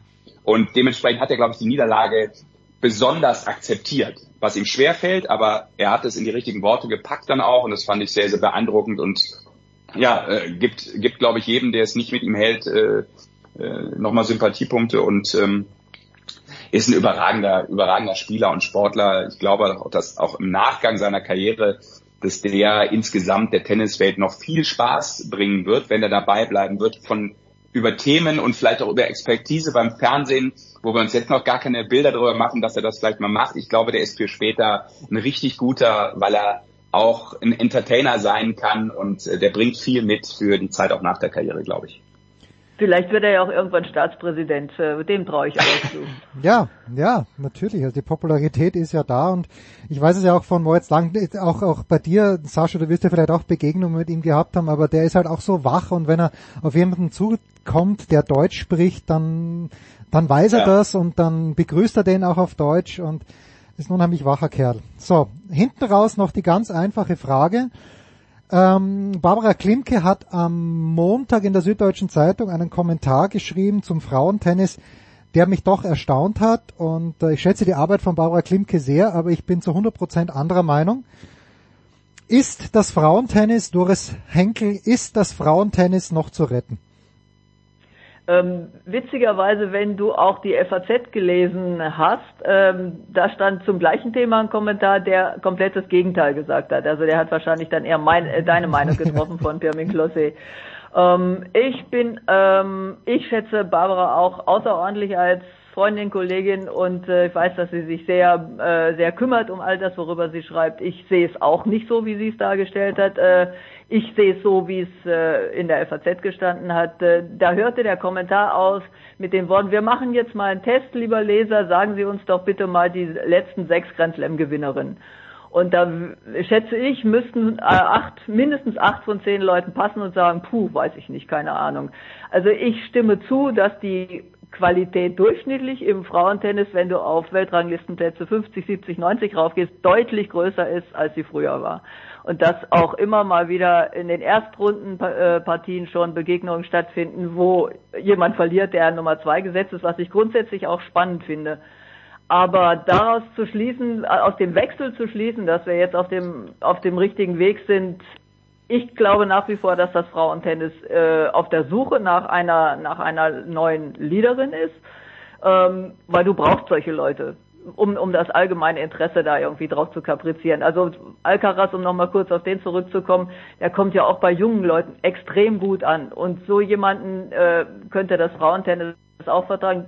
Ich meine meine Lieblingsperson in dieser Rolle ist Coco Goff, aber ja. die müsste halt dann irgendwann äh, auch mal was Größeres gewinnen. Wird sie sicher tun, davon bin ich überzeugt, aber im Moment ist es doch noch eher ein Vakuum, denke ich. Sascha, kann man da noch was anfügen oder wollen wir uns in den Sommerurlaub und damit an den Hockenheimring verabschieden? Na, vielleicht nur angefügt, dass ich äh, spielerisch das nicht als ein schwieriges äh, Zukunftsbild sehen würde. Ähm, ich finde, das hat man bei Wondrosova gesehen.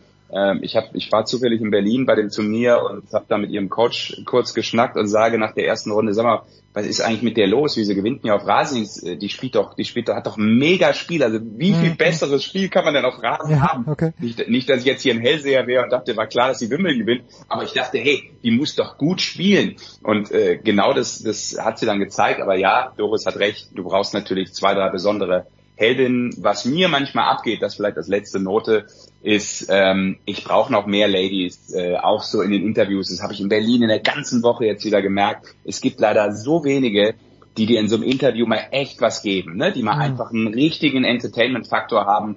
Äh, Maria Sakkari ist eine ganz tolle, offene und sehr erfrischende Persönlichkeit, so als Beispiel mal genannt. Aber da hat Doris absolut recht. Am Ende des Tages musst du halt mal leider drei, vier von diesen großen Turnieren gewinnen, um so einen nachhaltigen Faktor ähm, zu erzeugen. Ansonsten äh, bist du außerhalb der Tennisblase einfach einfach nicht bekannt genug, um da wirklich ähm, für die WTA-Tour auch äh, das, das entsprechende Testimonial zu sein. Tja, man kann echt nur hoffen und äh, ich gebe Doris komplett recht. Also Coco Goff und äh, Sascha, du hast ja auch in, in Berlin gehabt. Ich weiß nicht, ob du mit ihr gesprochen hast, aber das ist wirklich die einzige die, die genau das mitbringen würde. Die ist witzig, die nimmt sich selbst nicht so ernst, die hat Charisma, aber hat er bis jetzt nur drei Turniere gewonnen. Und das ist zu wenig. Und noch dazu, wo es keine großen waren. Ich bedanke mich bei euch beiden. Danke Doris, danke Sascha, danke an alle, die dabei waren. Das war die Big Show 619 Sportradio 360. Nächsten Donnerstag wieder. Das war die Big Show auf sportradio360.de. Folgen Sie uns auf Twitter, klicken Sie den Gefällt mir-Button auf unserer Facebook-Seite und abonnieren Sie uns via RSS-Feed oder auf iTunes. Die nächste Ausgabe der Big Show gibt es am kommenden Donnerstag. Bis dahin sollten Sie die Zeit nutzen und die weiteren Angebote auf sportradio360.de wahrnehmen. Play Ball! Da ist gar nichts toll.